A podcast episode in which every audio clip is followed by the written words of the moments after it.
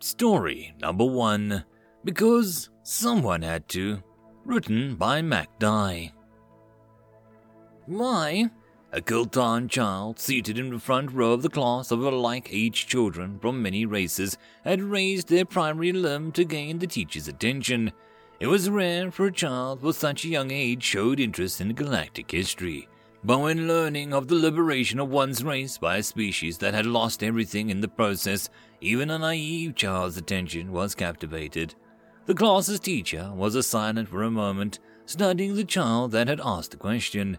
The Kiltan still bore the genetic markers from centuries of slavery and biological conditioning, but even after just a few generations of freedom, they were fading. The humans always answered that question the same way because someone had to. The Terran ambassador had requested to speak before the council and had been granted the floor. You may speak. The speaker, a Kiltan elder, stood at the foot of the council's dais. The creature's chitin crest was gilded with rare metals and was draped with expensive robes, but it was more than decoration an expensive bauble flaunted by its masters, an impressive representation of his species, purchased and modified for a unique task of standing motionless and speaking a clear, unaccented galactic common, and capable of little else, at least in the eyes of the council species. The Terran ambassador was an older man, dressed in a simple, if well tailored suit, and using an old wooden cane to counter an otherwise severe limp. The man approached the speaker's post, located near the Kiltan speaker, and stood still for a moment to study the larger, albeit older, creature in all its finery. Thank you, Speaker. Council, I appreciate the opportunity to address the gathered signatory species. Members of the Council were visibly irritated by the human's choice of addressing the Speaker directly, and then them a second. But the humans were new to the Senate and held only a minor place. Likely, this would be the first and quite possibly the last time the human ambassador would be given the right to address the chamber. The various Senate members and representatives murmured and laughed at the human's crude behavior, but the old human simply stood leaning against his cane and waited for silence. The room died down in short order. Everyone had better things to do and gossiping about the humans was not one of them. When silence reigned again, the human cleared his throat and finally spoke. Humanity is a young species compared to many here, a mere 300,000 and some years from our more recent evolutionary ancestors till now. In our history are many dark truths of our past, things for which we hold no pride, but from which we have drawn strength and wisdom. He glanced at the Kiltan speaker for a moment, then looked directly at the Rashinian representative. Since joining the council and being granted a place in the Senate, albeit a minor one, our philosophers and lawmakers have pored over the laws and standards held by this ruling body. Humanity had arrived in the Council's awareness scant few years prior. Little was known of them, mostly due to the apathy on the part of many of the signatory species and the Council itself. They had met the minimum requirements for membership and had levied the mandated fees. A little more was expected of them. The private sector would sort out the fledgling race and likely drive them to crippling debt, as was so often the case with minor races. We have known slavery. Only 300 years ago was its practice finally abolished entirely amongst my own people. We believe the practice abhorrent. I believe that any one lineage, nation, or species is inherently subservient is folly. We learned long ago that divisions in class based on race or gender simply limits the potential of the population. There were angry murmurs throughout the chamber. The council itself grew restless and simmering rage that an upstart race in new petition with assembly would make such a bold and aggressive statement. It was once believed that women were second class citizens, that they would stay in the home, raise the children, and cook the meals, that they could not be scientists or politicians or doctors. It was once believed that the people of Africa were subhumans, capable of only mimicking civilized customs and were suited to little outside hard labor. Wars were fought amongst my own people to bring an end to such beliefs. Laws were passed on basic requirements and rights for every human. Constitutions were rewritten. The angry rumbling of the assembled Senate grew, but were held from full outburst by the staying hand of the Siluan's counselor, who glared with cold yellow eyes at the small, frail human below. As such, I've been directed by my leaders to put forth a, um, motion to the council. He turned his face to the council rather than the assembled Senate members. The practice of slavery is to be abolished and all species to be given free and equal standing on the Senate. The worlds of their birth and any former colonies return to their own rule, and the reparations be paid. Naturally, not something that can be achieved overnight, but we are prepared to offer economic boons and education to help facilitate the transition. The ambassador's tone was caught forward and calm, no sense of sarcasm. It was as if the statement could only have been the one logical response from the Senate and Council to accept the tyrant's terms. The outrage boiled over. A mindless roar of accusations, threats, and insults spilled forth from the Senate onto the human ambassador, who simply stood leaning on his cane and studying the council, then turned his attention to the speaker, who simply stood staring at the old human in disbelief. He would not dare hope, of course, but he could appreciate the words of what would soon surely be another enslaved species pressed into service for the Council. At a gesture from the Council species, the Senate quieted. The eldest of the Council races stood then, a towering creature of scaled hide and crooked fanged jaw. The Siluans have ruled the stars for thousands of your years. We have conquered a dozen empires before the council was even formed. Tell your leaders that no upstart younglings will dictate to the council. Yours shall be just another footnote in history, and your descendants shall work in chains for their betters. The ambassador smiled at the speaker and then looked up the Siluan's counselor. A young race we are, yes, but uh, know this. Four hundred years ago, we landed on our home world's moon. Twenty years prior, we split the atom. Forty years before that, we discovered flight. We have known war without end for all of two hundred millennia of existence. And should you choose war, you should quickly learn how far we have come from the first fire hardened spear to now. Four hundred years, your grandfather sat in that chair, counselor, he came to and from his palatial estate in the same luxury shuttle you use. He rested both hands on his cane and studied the councillor's races, a hint of amusement showing through. Four hundred years ago, the same patrol vessels monitored your shipping lanes, as those same ships have for four hundred years before that, and likely would four hundred years from now, had nothing changed. You have been stagnant for thousands of years, counselors, peaked, crested, and contented. Three hundred thousand years ago, my ancestors forged spears with branches and flame. Do you wish to learn what our spears look like today? Another sudden surge of violent outcry from the Senate, the councillors themselves driven to rage, and the human ambassador simply looked at the speaker again. To call for war echoed through the Senate and was eagerly received by the Council. But the human ambassador had known all along that there could have only ever been one outcome. Why? the speaker asked, and the ambassador simply smiled sadly. Because someone had to. End of part one. Because somebody had to, part two. The children were all quiet, all watching the teacher, all glancing at the Kiltan classmate. They were young and knew little of the conflict which had torn the galaxy asunder so many years ago. They knew it was only the Liberation Wars, or the Great Rebellion. It was celebrated annually with great gatherings and moments of silence to honor the war dead and to appreciate the liberties and freedoms gained to lament the horrors of the past and what had been lost.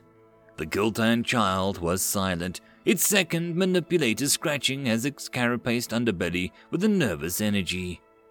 How?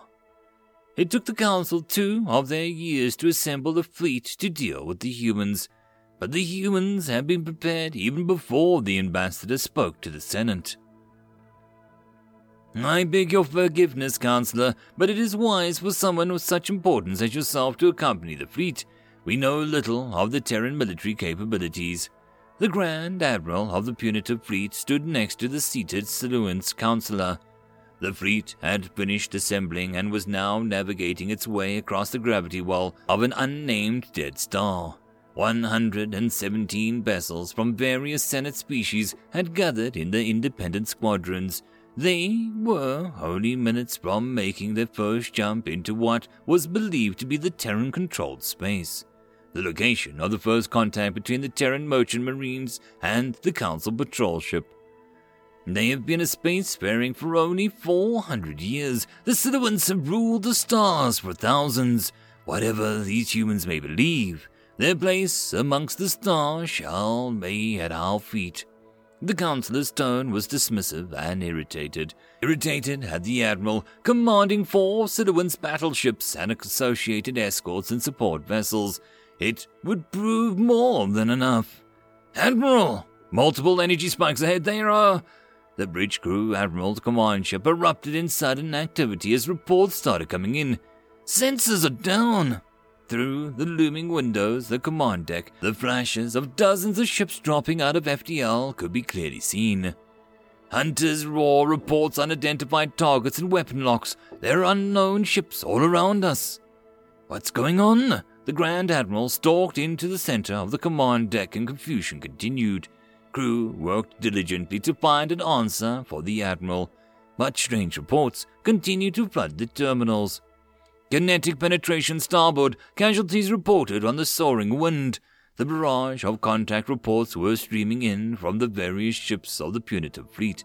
All guns target and fire at all viable targets. The Admiral barked the order as he became overwhelmed by the total lack of information that he was being provided with and even as he was finished speaking, the battleship shuddered as weapons fire impacted the heavy armored hull. Hull breach, gun decks, casualty reports coming in. More unidentified targets, gun decks targeting and returning fire. The counselor sat unmoving, frozen with rage, with the great punitive fleet at being made fools of, and there was nothing he could do about it. Not that that mattered to him. With each shudder of the ship's hull and confused, useless reports by the command stations, he found himself just a bit closer to simply striking the Grand Admiral down and ordering a withdrawal of the fleet. Sir, emergency call from the militias. They have been boarded and they have lost control of engineering and central computer. And then, suddenly, everything stopped. Admiral, System security has identified an unknown signal and blocked it. Systems are coming back online now. The Admiral turned towards the speaker. The ship's onboard computer technician rarely had anything to say during combat maneuvers. What are you talking about?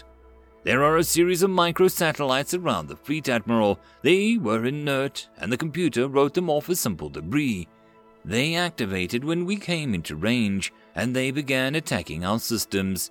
The technician shrank in his chair, expecting the Admiral, or more likely the Counselor, to explode with rage at the discovery.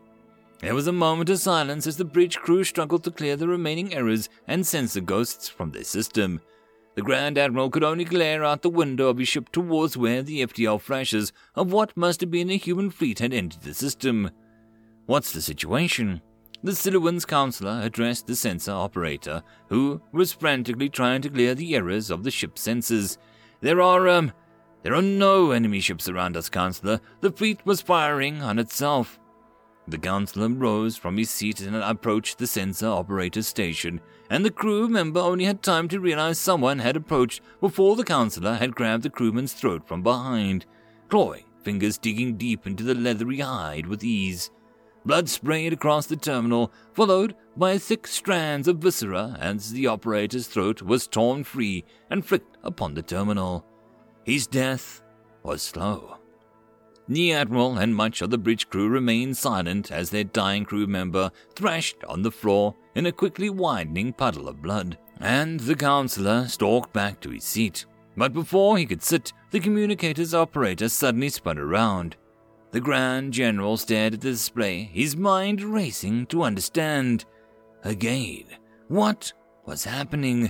Every ship in the fleet displaying some degree of battle damage, and his communications officer was in the heated argument with the captain of the militias over the apparent fake report of having been boarded.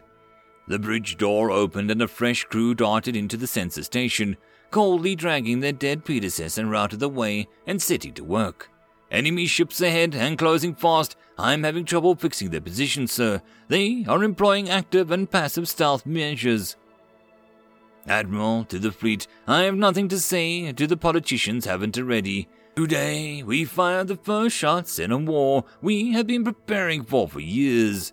You know your duty and what's at stake. Do your children proud. The human admiral, a stately woman in steel grey hair and sharp features, stood on the bridge of the Independence, the largest carrier in the Terran fleet. The ship's captain continued to see the vessel's preparations for the coming battle. The admiral surveyed the fleet on the holographic display. Fifty warships, the best humanity could produce, were arrayed in their formation, and the carrier group was deploying squadrons of strike craft. They were outnumbered more than two to one. The punitive fleet had almost three times the tonnage of her fleet, and would employ tactics and formations that had been proven in combat for centuries. But they were fractured. Each Senate species ships operated as an independent entity rather than an extension of a whole. The Grand Admiral would be commanding the ship on which they rode, as well as dictating orders to the rest of the fleet. Orders that would then be interpreted differently by every sub admiral, who in turn commanded their own ship and their own fleet. They would be slow to respond to changes in battle. The opening salvo from the human fleet came in the form of electronic warfare. The Admiral glanced to her left, the holographic display of the ship's combat AI, modeled after the ancient goddess Athena, who was coordinating with five other combat AIs of the fleet. They barraged the punitive fleet with signals and false readings, actively infiltrating their communications networks and wreaking havoc in their fleet's ability to function coherently. The second salvo was kinetic. Torpedoes leapt ahead, arcing high above and below the plane of punitive force that was serried along, before coming to a stop and going dark, waiting to pounce when Athena and her siblings gave the signal. Depleted uranium penetrators were launched at fractions of the speed of light. The flashing across the void between the two enemy fleets meant more to force the enemy out of formation than to actually strike the enemy ships. And waves of strike craft fanned out ahead of the human fleet, racing towards the Reading Council fleet, carrying payloads of high yield nuclear warheads that would soon seed the battle space with pulses of electromagnetic radiation both to further scramble the enemy's sensors and to obscure the human fleet.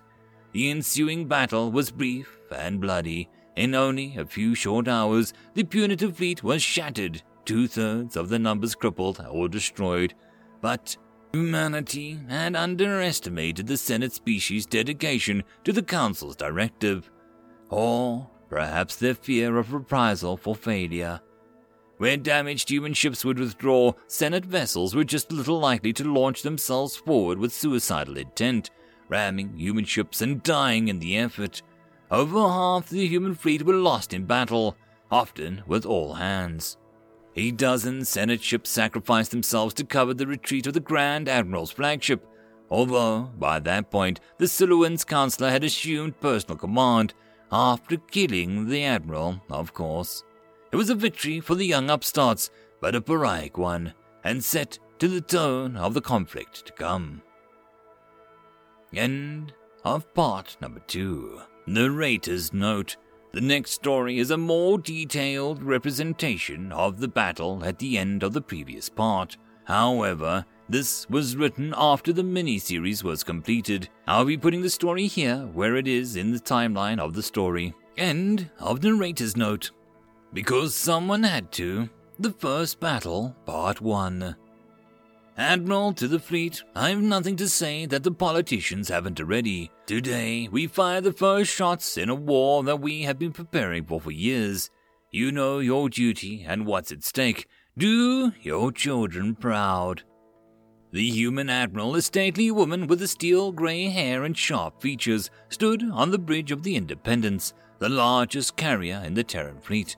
The ship's captain continued to see to the vessel's preparations for the coming battle. The admiral surveyed the fleet and the holographic display. Fifty warships, the best that humanity could produce, were arrayed in their formations, and the carrier group was deploying squadrons of strike craft. They were outnumbered more than two to one. The punitive fleet had almost three times the tonnage to her fleet, and would employ tactics and formations that had been proven in combat for centuries. But they were fractured. Each Senate species ships operated as an independent entity rather than an extension of the whole. The Grand Admiral would be commanding the ship with which they rode, as well as dictating orders to the rest of the fleet orders that would then be interpreted differently by every sub admiral, who in turn commanded their own ship and their own fleet. They would be slow to respond to changes in the battle. The opening salvo from the human fleet came in the form of more electronic warfare. The admiral glanced to her left to the holographic display of the ship's combat AI, modeled after the ancient goddess of Athena, who was coordinating with five other combat AIs of the fleet.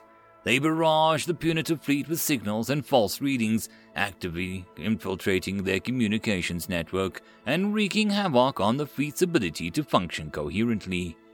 The second salvo was kinetic. Torpedoes led ahead, arcing high up above and below the plane that the punitive fleet was arrayed along, before coming to a stop and going dark, waiting to bounce when Athena and her siblings gave the signal. Depleted uranium penetrators were launched at fractions of the speed of light, flashing across the void towards the enemy fleet, meant more to force the enemy out of formation than to actually strike the enemy ships. And waves of Strikecraft fanned out ahead of the human fleet, racing towards the Reading Council fleet carrying payloads of high yield nuclear warheads and armor penetrating missiles. Chancellor, the human fleet are advancing, they have launched the kinetic weapons at the Sheldante fleet, and they are maneuvering to avoid the kinetic spotted trajectories. The Grand Admiral stood in the center of the bridge, assessing the advancing human fleet while his crew processed the chosen courses of action of the dozen member races' fleets and made the information available to him. He then turned had ordered his own fleet to adjust course, and nodded in approval as the various sub-admiral formations made orderly course corrections. It had fanned the punitive fleet out across the larger frontage, but they would continue to advance as those useless kinetics splashed through the region his fleet no longer occupied. You're all running from the first shots these young upstarts fire, Grand Admiral, afraid of such crude weapons. Victory is assured. Start acting like it. The counselor's tone was sharp, acid laced, threatening. The Grand Admiral was quickly reminded that anything short of a perfect and aggressive victory would be likely not be rewarded, nor would be letting his ship near enough the enemy that the guns would put the Counselor at risk, meaning that he would have to hang back and allow the sub admirals and their member race fleets to do the brunt of the work. The humans had a mere 50 ships, some too small to even be called proper warships, much like the pathetic ramshackle crafts of the Shalunda fleet, but two rivaled even the Grand Admiral's command ship in size. They were strikingly different in design. One knife shaped and long, its surface layered in what his staff was certain were weapon batteries, some sort of battleship, he had assumed it would receive the most attention from his fleet's guns. The other, a massive rectangular thing, was covered in what seemed to be loading bays, a mobile repair and fueling ship, perhaps one capable of serving an entire fleet.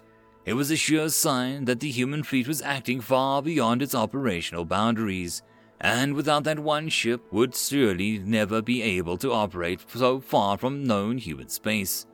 We will make an example of the warship at the fore of the human formation. Our weapons will tear it asunder, and the rest of their fleet will surrender to you, Counselor. The Grand Admiral was confident of this. His people had never known defeat.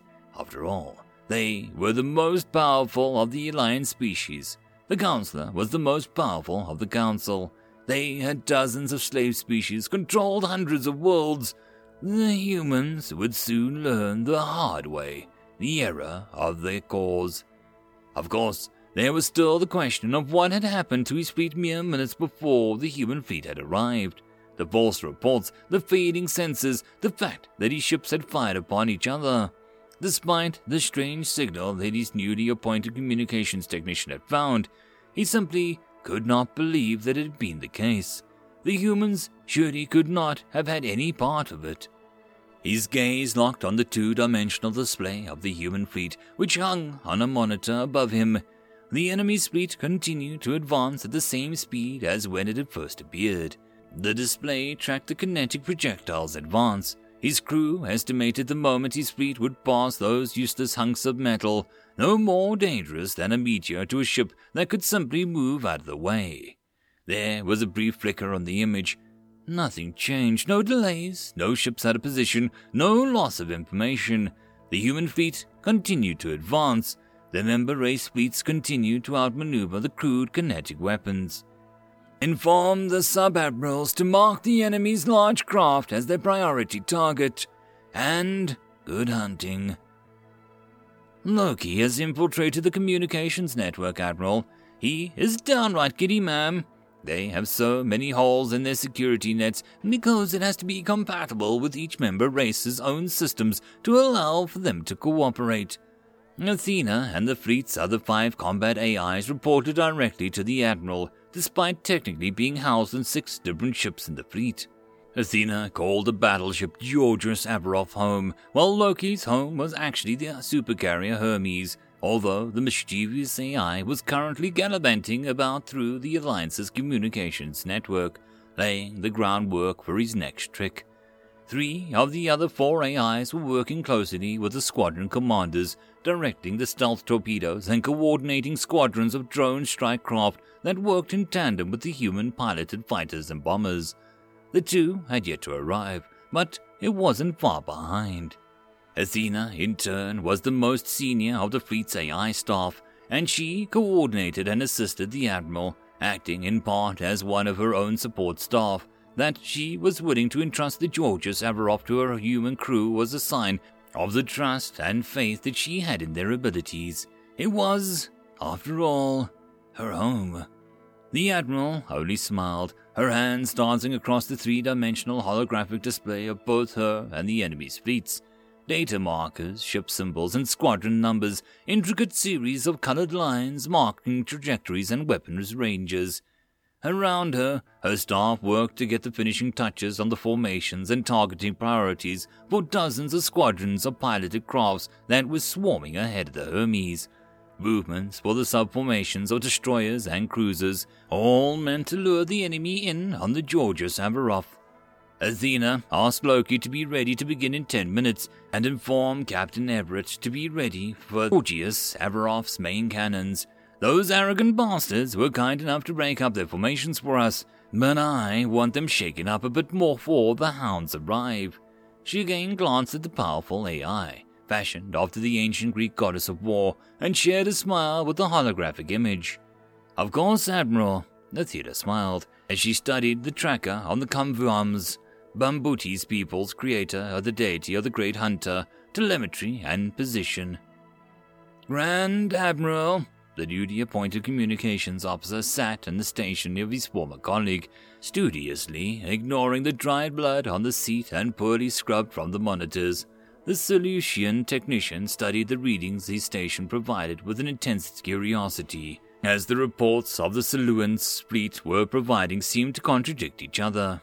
But every time he received such a report and flagged it for the Grand Admiral's attention, the file would vanish or suddenly be located in a different location. He frowned for a moment and then scowled afresh along the snout, putting away from the rows of mislined fangs clawed hands curling and scraping nervously against the flanks of his controls. The Grand Admiral's punitive fleet ignored the technician as a myriad of captains and the Siluans, portion of the fleet, petitioned for their right to lead the vanguard against the large human warship. Even as the two fleets continued to close in on each other, and the other member race fleets advanced on their own routes, following their plans for the individual admirals. Grand Admiral, I think, snarled in annoyance and waved off the captains and turned to the technician.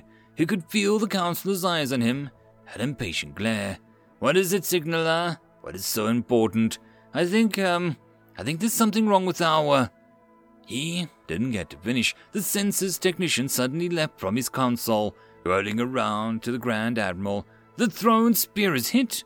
The Grand Admiral suddenly lost all interest in the communications technician's pointless ramblings, instead turning to the new distraction anger and confusion welling up in him. What? Show me. The sensors tech transferred it to one of the Grand Admiral's monitors, where it replaced the reported courses of the member race fleets. On screen, the Siluan's warships were tumbling and breaking apart.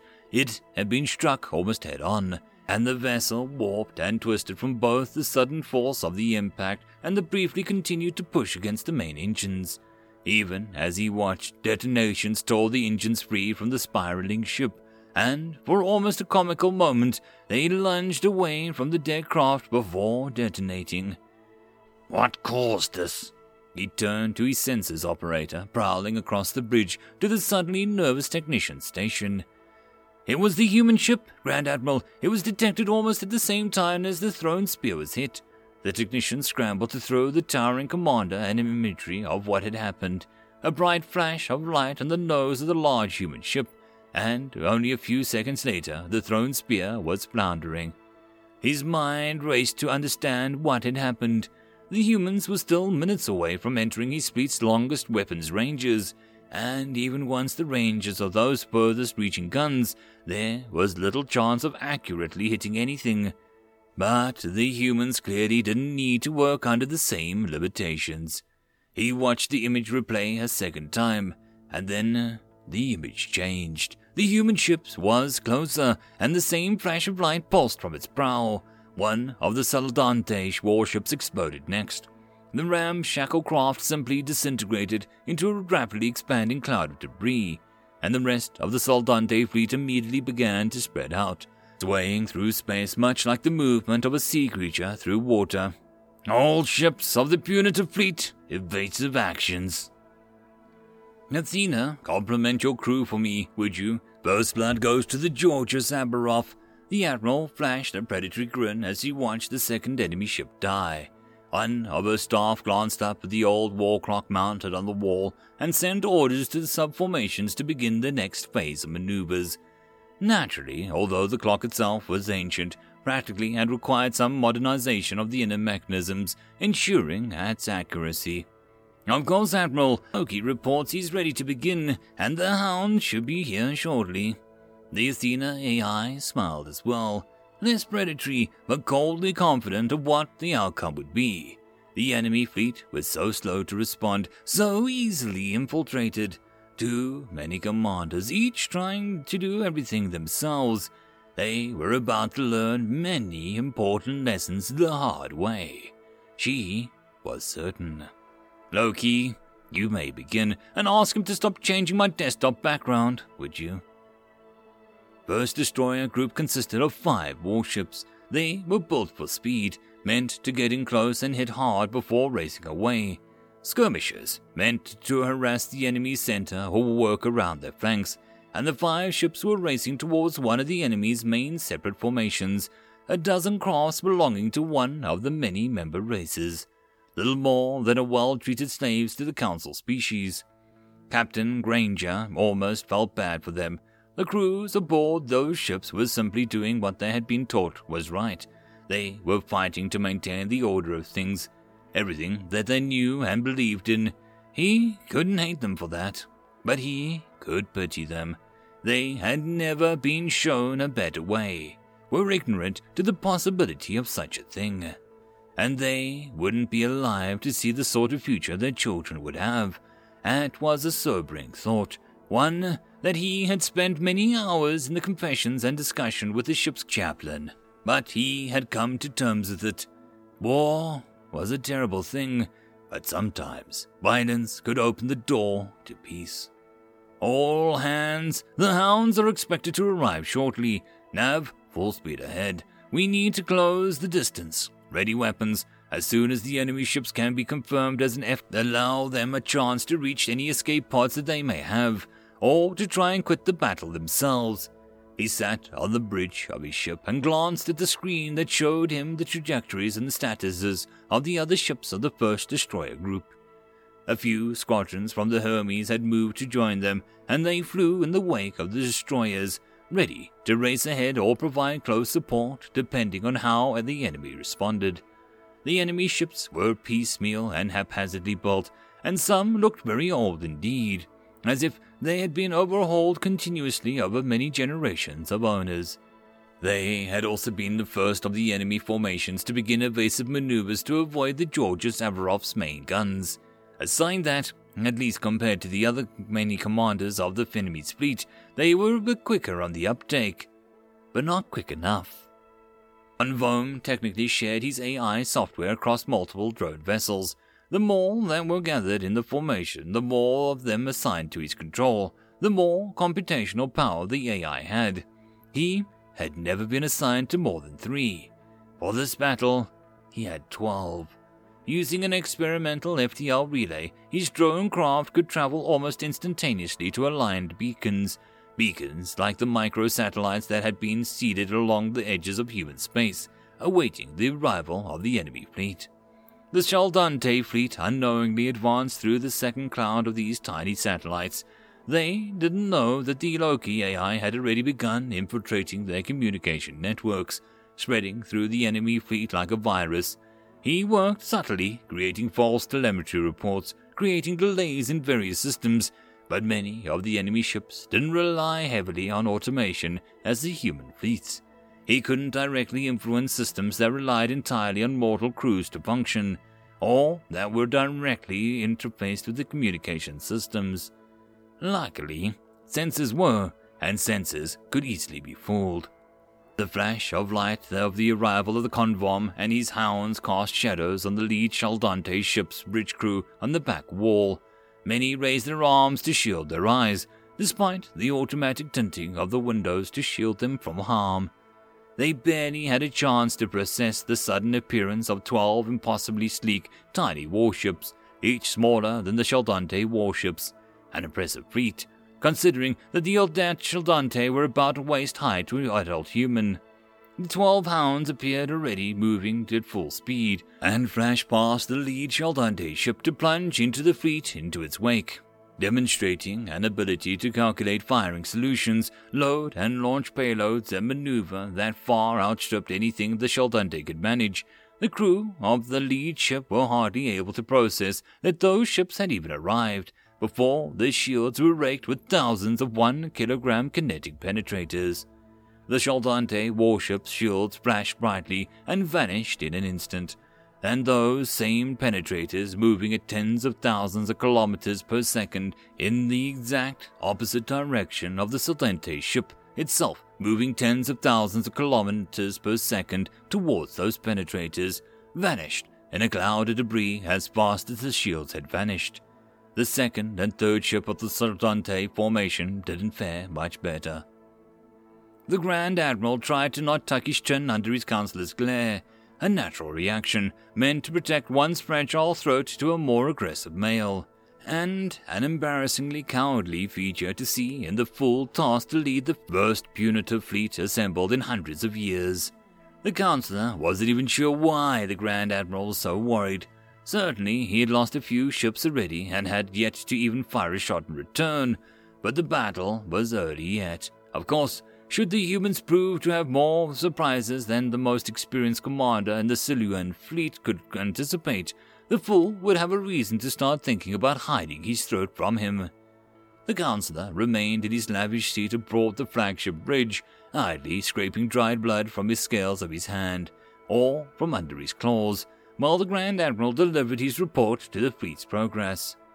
He had nothing flattering to say of the Senate race fleets. The Senate members' species had assembled fleets of the best crews and bravest commanders, all tasked to further their species' values to the council races by any means necessary. Despite that, they had begun to fall apart as they neared the human fleet.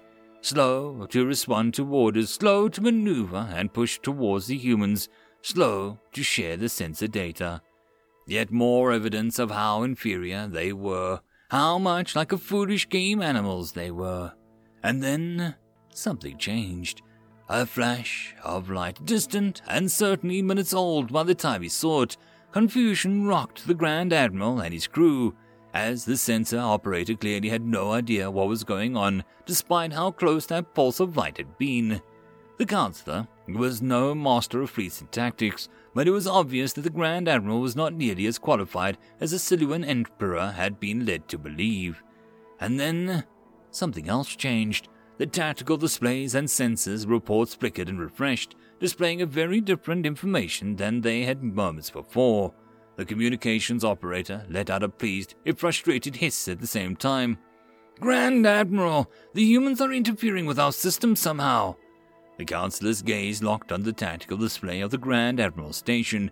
A dozen unknown ships were tearing through the Soldante fleet, with three of their numbers destroyed and four others damaged as those unknown ships passed through the tiny alien formations, far too fast and unsafe for their crews and a formation of human ships had rapidly closed the distance, ready entering the weapons range of those debris fields, and was the lead Chaldante vessel. And weapons lock warnings were flashing on the ships of the Kiltan Consortium as the 17 vessels representing five different economic powerhouses scattered to escape dozens of previously stealth torpedoes. Many of those ships scattered the wrong way, and flew themselves into the path of another formation of human warships that had closed much faster than the Grand Admiral's crew had been tracking previously.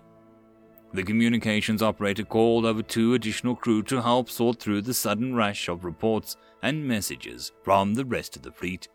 The large human warship let out another flash of light, and a second Siluan's warship was struck. A glancing blow which tore away meters of armored hull and an entire wing and one of the three main engines, causing the vessel to list and begin to spiral in a surge forward and away from the original course. He simply sat and watched the Soldante fleet struggle to break away from the sudden enemy strike, while the Kiltan Consortium fleet scattered and was overrun by more human warships while that large warship at the center, with its impossible main guns, continued to approach directly into the heart of the punitive fleet's formation. Watched as the Grand Admiral floundered into uncertainty, visibly shaken by how suddenly everything was changing. Watched while a member of the worker class, one of the lowest of Siluan society, worked the communication terminal and, although clearly struggling due to the lower intelligence, common to such pitiful low class, was working actively to deal with the problem. It was disgusting. First destroyer group to form up on Valiant, close to the 500 kilometers and advance to engagement speed. Captain Garanger's fingers danced through the holographic command relay next to his seat, making a minor adjustments to his group's formation and target priorities. Khonvoum's formation of hounds had punched clear through the enemy formation, leaving a pair of enemy warships floundering in the wake, and many of the others struggling to repair spot fractures of their shields and hull breaches from the impacts of the scatterable munitions, lovingly nicknamed ball bearings, for obvious reasons. But the enemies, the Chaldante, had put up a fight. One of the hounds was lost in a brief second that they passed through the enemy fleet and the two others were damaged. An impressive feat, considering both the sheer speed of the hounds moved at and the reaction speed of the controlling AI. First destroyer group met with the enemy at almost the same moment as the second destroyer group, which descended upon the Kiltan Consortium's fleet, hundreds of thousands of kilometers away. The Valiant closed in with four other destroyers on her flanks, catching up from behind the Chaldante fleet and Granger nodded at the weapons officer as they came within range. Deck guns raised from the armored housings and spun to bring the nearest enemy ship to bear. flashes and heat from the barrels was answered by the flaring of the shattering of the Chaldante ship's shields, already weakened by the passing of the hounds. Its hull twisted and melted. Chunks were cast away, the ship's outer hull made haphazardly layered slabs of salvage and modules. It dropped speed immediately, though, and suddenly fell away from the valiant weapons arcs, and its own weapons splashed kinetic penetrators against the destroyer's shields. The navigator was forced to alter course to avoid the field of debris the enemy ships had cast off which briefly exposed their weaker rear shields to the enemy's fire, which was directed ahead and along the Valiant's course, knowing it was better to let the Valiant run into kinetics rather than try and fire chasing shots from the rear.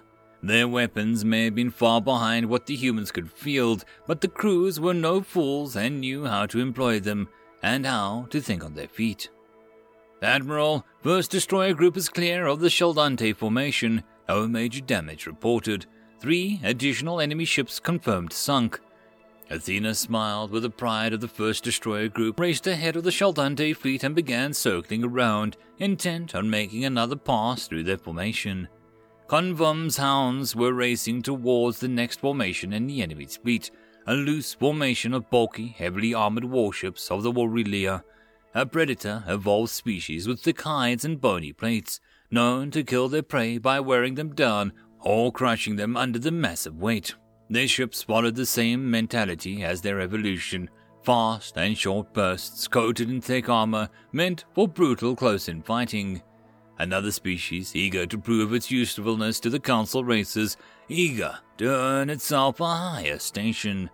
The Admiral nodded as she turned made the finishing touches to the main fleet's formation. Second Destroyer Group had met fierce resistance as one of the Kiltan Consortium vessels, engines damaged by the chaser fire from the second, floundered on its course and crossed the path of the Testament. The crew of the Testament had barely avoided a full collision, instead scraping across the enemy's hull, but both vessel shields had flared out and died on impact. The Testament was damaged but still able to maneuver at speed, and had begun to break off from the second destroyer group to make its way back towards the main fleet's rear and away from the battle. We will be entering range of the enemy's long range weapons shortly, ma'am.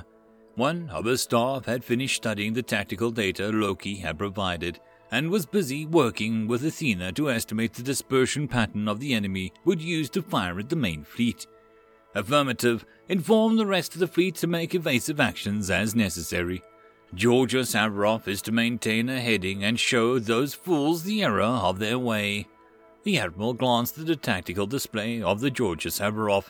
Tens of meters of prow armor, a dozen separate antimatter reactors dedicated entirely to multiple shield emitters. It was a flying tank and was befitting a proper battleship meant to wade in and take a beating and dish out a better than it got.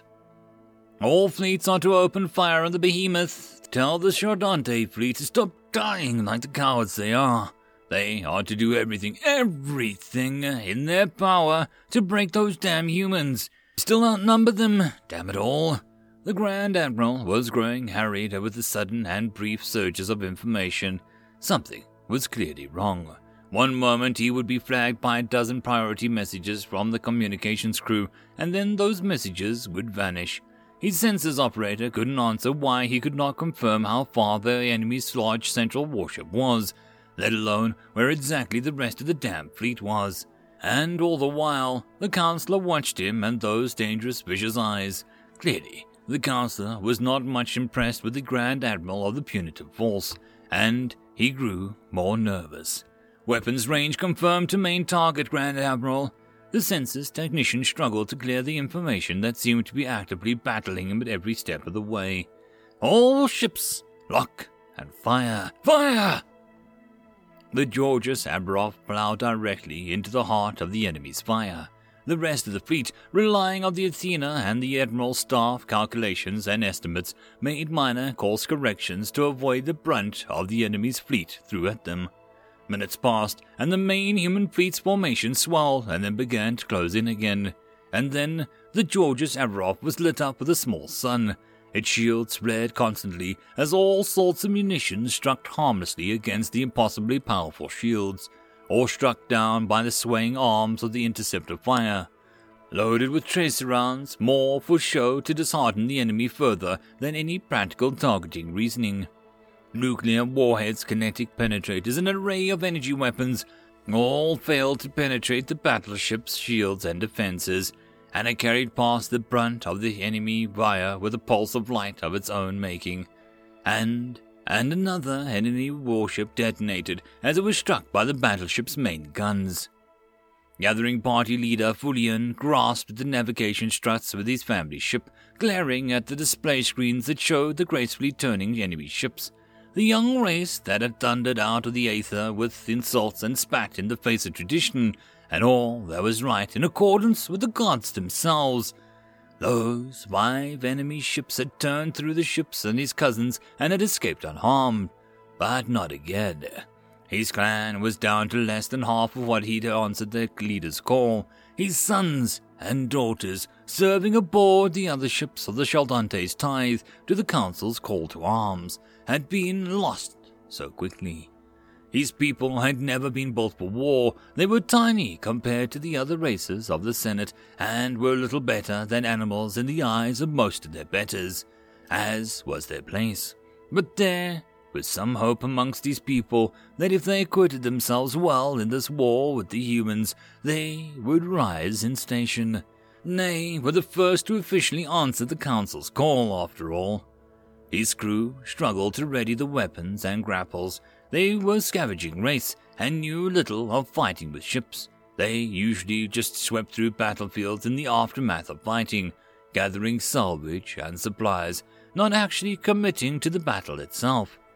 One of his cousins brought his vessel ahead of Fudian's, shielding it with his body as the human warships approached again.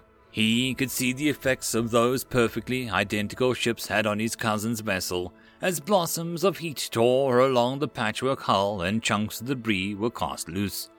But it worked. Just as the cousin ship floundered and dropped away, its engines crippled from the blow that had cut clear through the ship's prow and poorly reinforced interior.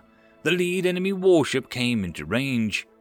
He issued no command. His family knew what they were about.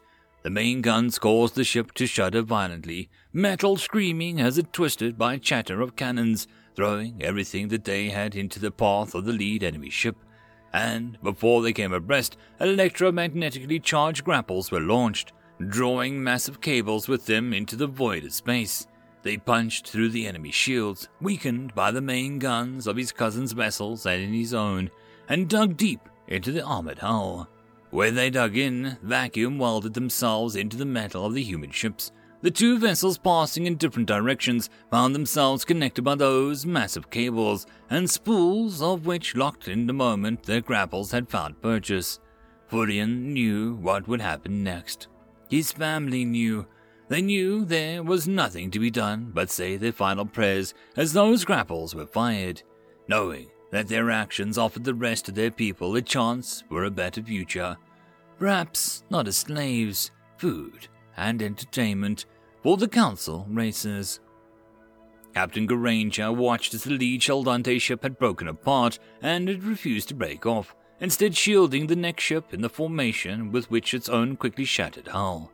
The Valiant shield spread constantly as they impacted the lead ship's shots of debris field and began to collapse as they met the second enemy's fire. The rest of the first destroyer group held the same formation as during the first pass, and the Shaldante fleet would run between the three columns of destroyers and likely torn to shreds in the process. The fools refused to surrender, refused to abandon ship.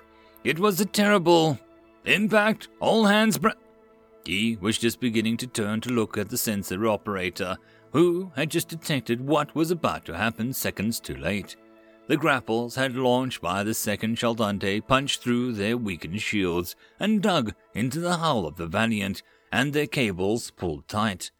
The Valiant was jerked off course too sharply for the inertial dampness to compensate. It spun hard to port as the second Shaldante ship, to which they were connected, fired its engines at full power. The two vessels spun and broke apart, Huge chunks of their hulls were opened to the vent atmosphere and exposed their crews to the vacuum of space. Not that any of either ship were alive to worry about it. End of First Battle Part 1. First Battle Part 2. An hour into the battle, and the Grand Admiral had begun to realize something. A second and a third Kiltan Consortium vessel was crippled in rapid succession, both struck and sunk by the human torpedoes. The weapons were too fast, too maneuverable. Alone, it would not have been such an issue, but they were also too small, too hard to detect and track, and there were so many of them seated along the axis of the fleet's advance. He had to admit that despite the fractured leadership and the spineless natures of the consortium CEOs and administrators, their fleets were conducting itself well.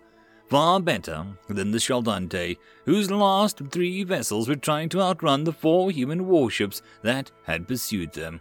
That the Chaldante had drawn first blood was a moot point. The Kiltan fleet had regrouped, perhaps relying upon strength in numbers as it circled about trying to bring the four enemy warships hounding them into grips.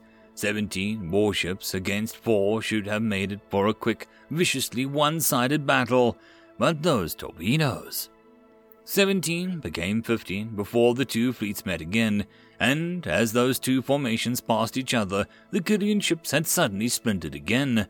Some broke off formation, others purposely used their own allies as shields, or made disastrous course corrections that forced their brethren upon the human guns. Fifteen became twelve, while the four human warships flashed through their ranks disgustingly unscathed, their shields flashing fitfully from the few Kiltan Consortium weapons that found their marks. Only one of the four remaining destroyers seemed to sustain any serious damage breaking away from the companions to make its way back behind the main human fleet. And then those tiny man craft of the human had deployed took their own toll as they followed the human warships through their formation. Detonations. Dozens of high yield warheads lit up the darkness of the surface with the terrifyingly beautiful orbs of zero gravity nuclear detonations. The spines of two or more Kiltan warships were broken, Another was shattered from a series of internal detonations. It tore asunder an aft section, its engine still powered, leapt ahead on the erratic course and into the path of two more Kiltan ships, which had been jockeying each other as if to force one or the other to be destroyed by the humans. Both ships panicked to avoid the rapidly accelerating engine section, causing them to collide. In one pass, half of the Kiltan Consortium fleet was destroyed or disabled. An hour into the battle, the punitive fleet had lost 20 ships, and the humans only two, with two more damaged enough to quit the battle. At least, that's what the intermittent communications were telling him. Sensors were telling him that the Kiltan Consortium was still engaging with the human ships. The communications from the Kiltan and Chaldante were conflicting and awkward. Reports arrived out of order or not at all, and automated systems kept trying to tell him something different. But one thing was disturbingly clear about how easily the behemoth warship at the lead of the human formation had plowed through the long range fire of the entire fleet. How it continued to approach undeterred. The Grand Admiral spared a brief glance at the Chancellor, only to conclude that he too was beginning to come to a realization. The Admiral studied the display and glanced at Delphina's image before jerking a chin towards the two enemy fleet formations. Tell Loki to focus on the Warilia fleet. They're not panicking, and I don't like closing in on them. Intelligence says they think too much like us. Warilia were like a feline like predator evolved race. Their fleet had tightened its formation, despite whatever havoc Loki had been wreaking upon their sensors and communication systems. They were disciplined, organized, and clearly capable of independent thought, and knew the importance of drill, judging by how well they maintained order. And they were dropping back, moving to join a formation of the lone Zilliant hive ship, a massive craft that was disturbing mix of organic and mechanical engineering. They were an insectoid species reported to operate with a hive mind. Little better than cheap labor and disposable troops in the Council's eyes, they would surely have much to gain from a successful campaign against a young upstart race like humanity, and asked Khonvoum to focus his efforts on keeping the Warilia from reaching the hive ship. I want to keep the behemoth out of the fighting as long as possible. If possible, they'll surrender if we break up the rest of the Council fleet before they get here. The massive semi organic craft would be home to thousands of non combatant families and workers, as much as a Xeliant bioform could be considered a non combatant. They all lived for the betterment of their hive strain, but they were also capable of independent thought. They were fighting a war of ideals, and killing civilians would not help the human cause. Five minutes to primary engagement range, ma'am. One of the Admiral's fleet staff piped up, she simply nodded as Athena turned her attention to communicating with Loki and Khonvoum. Order first and second destroyer groups to break contact and fall back to holding patterns. Carrier group to hold fast. All other sub formations are to assemble in the Georgios Averoff and advance to contact. All fighter wings advance in support of their assigned ships. The counselor glared at the Grand Admiral's back before turning his attention back to the displays. The pitiful display of the Kiltan consortium had come as no surprise to him. They would gladly sacrifice each other, as each ship was that much less competition to the endless economic war that they fought amongst themselves. That Grand Admiral had clearly been expecting more of them was a sign of how poorly he understood the Senate species. The last three Shadante ships were racing away from the main battle, even as the human pursuers broke off to return to the main fleet and the counselor wrote them off in his mind. The tiny creatures were good for little more than food and fodder, and proven yet again by their own poor display. They had managed to destroy two human warships as little consolation. His gaze shifted again to the ignored communications technician and his assistants as they struggled to clear errors from the communications, they had resorted to outdated systems of stellar communication, using direct beam communication lasers to try and re establish some coherency to the punitive fleet. They had done it without the direction of the Grand Admiral, they had done it on their own initiative. Low cost, barely functional, menial staff were demonstrating an ability to adapt to problem solving, it brought to mind some serious questions on the lineage of the lead communications technician that the counselor would not waste his time finding answers for. He had people for that, and they would ensure that the relevant heads would roll for the travesty. The two fleets were closing. He understood little of the intricacies of naval combat, but some things were obvious. For one, the human behemoth warship should not be still advancing. It had been one of few clear sensor readings that they had received since the battle had begun. Multiple direct hits, dozens, and its shields had simply fled and held.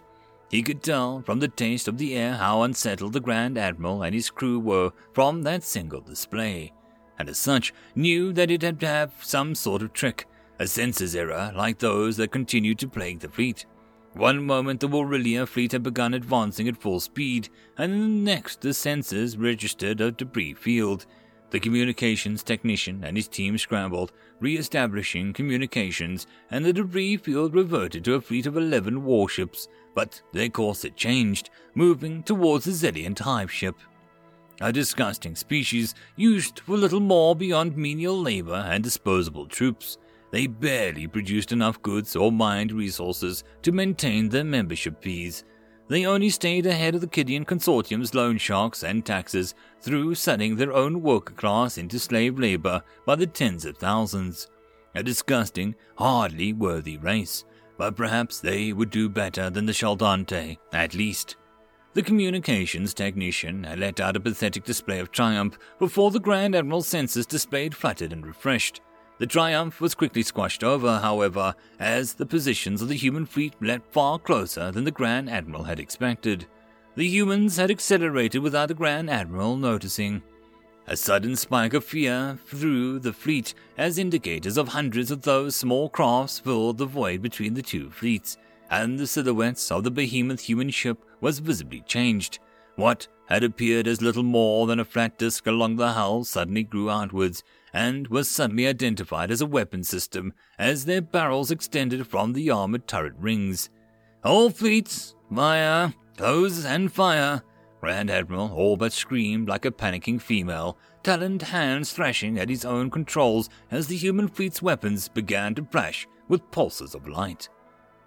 The Georgios Averoff was the largest ship of the line the human navy had put to sail. The crew of 3,000, a full battalion of Marines, seven dedicated wings of fighters, along its hull, three rows of three retractable turret rings housing some of the most powerful weapons human science had produced to date. Each turret ring was powered by its own dedicated reactors, protected by layers of armor and energy shields. Captain Andrews sat calmly in the command seat, supervising as her crew executed the dance of organized chaos as target solutions were plotted. Telemetry data from the dedicated fighters and squadrons were tracked, and a myriad of systems were checked and checked again. Not only was it the first time the Georgios Averoff brought its guns to bear on a hostile capital ships, but it was the first time that she went through battle operations without Athena looking over their shoulders. That the powerful combat AI had entrusted what amounted to her own body to a human crew was a point of pride, and not something that they were interested in fouling up. Inform all gunnery officers to focus their fire on the Siluans fleet. Those old lizards are due for a rude awakening. Captain Andrew studied the Siluans' fleet's formation. Most had forged ahead, and had clearly realized just in time how close they were to the human fleet as the entire Council fleet began to change course and power their own primary weapons. Four Siluan ships had hung back, likely the fleet commander's flagship and escort, too far back for the Georgios Averoff to engage without powering up its main gun, which would have to require most of the power generation the ship was capable of, not a weapon meant to be used while in the midst of a ship to ship action. Three dozen human warships closed to within weapons range of the Council's punitive fleet, and cross the fleet weapon system surged with power before sending lances of light flashing across the void of space. In return, the punitive fleets returned fire, and across both fleets shields flashed and sparked. The Georgios Averoff took the brunt of the opening salvo. A battleship's job was to take the hits to draw the enemy's attention to close with the enemy and tear and bite and claw its way through. And every hit the Georgios Averoff shields was one less shot at the less armored and protected ships of the fleet. One less salvo that the fleet needed to try and outmaneuver, allowing them to hold formation. A few more seconds that they needed to focus their own fire on easier targets and start to whittle the larger punitive force down. Captain Andrews smiled as the Georgios Averoff shields flashed and reports came in. No spot failures, no failed systems, no damage. At her nod, the main guns fired, flashing with the light of suns, and two Siluan ships vanished into a cloud of rapidly cooling debris. The third listing hard and dropping out of formation with the rest of the Siluan's fleet. Detonations and flashes of light in the void on the system's edge Three dozen human warships were cutting a swath through the punitive force, giving far more than they got. It became clear far too fast that the difference in military sciences and technology between the young upstarts and the millennia old Siluans was almost insurmountable. Even without being hampered by spotty sensors and intermittent communications failures, the punitive fleet couldn't have offered a coordinated resistance. There were eight separate fleets, each smaller than the combined human fleet, each with their own motivations and tactics, each with their own strengths and weaknesses. The human fleet was a sole entity, a single coordinated monster of a thousand arms and eyes. Gathering party leader Ferense visibly shook with an odd mixture of rage and loss. Most of his clan was dead. Generations of cousins and brothers and sisters consigned to the cold void of space. Many hadn't even known when death had come for them, so sudden had it been. The humans had torn them apart, shredded Chaldente ships, and had been lovingly scavenged over dozens of generations. Each piece of every ship had a story of its origin, for all was lost. He wept. The clan would never recover, their sacrifice would go unnoticed to the Siluan's counselor, whom had joined the punitive force. They had drawn first blood. His father's sacrifice had been the first human loss of the battle, and it would go ignored. His cousin's guns had brought down one of their impossibly fast ships in the first assault, and it would go unaccounted. The Grand Admiral had declared his displeasure, had labeled his clan a coward and failure. The Chaldante had held its Senate seat by a mere hair's width for decades, and that tenuous hold was surely lost. For that, he raged, both at his own failures and the cold disdain for the Grand Admiral and his counselor. Three ships remained of the dozens that had both made up his clan. They had not been amongst the strongest of the Chaldante clan's fleets, but they had taken the risk for their people. A good showing in front of the Siluans would have earned them respect, political allies, wealth, stronger position on the Senate, protection from the Kiltan Consortium's fees and dealings, and a poor showing would simply tear away what little they had. See them thrown to the mud, stomped upon and forgotten, used as little more than commodities they trade goods. Cousins, our clan is dead, but it shall not be forgotten. Come about and make haste. We've drawn human blood, and we'll do so again, by any means necessary.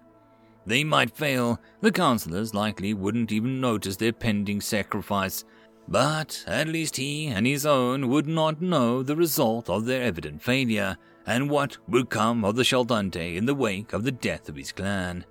Three ramshackle Chaldante scavenge ships changed course, returning to the fray as the human council led fleets exchanged blows. Death was certain, but it was better than what they would face if the war was over. The humans enslaved, the council free to turn its attention to those that had failed them.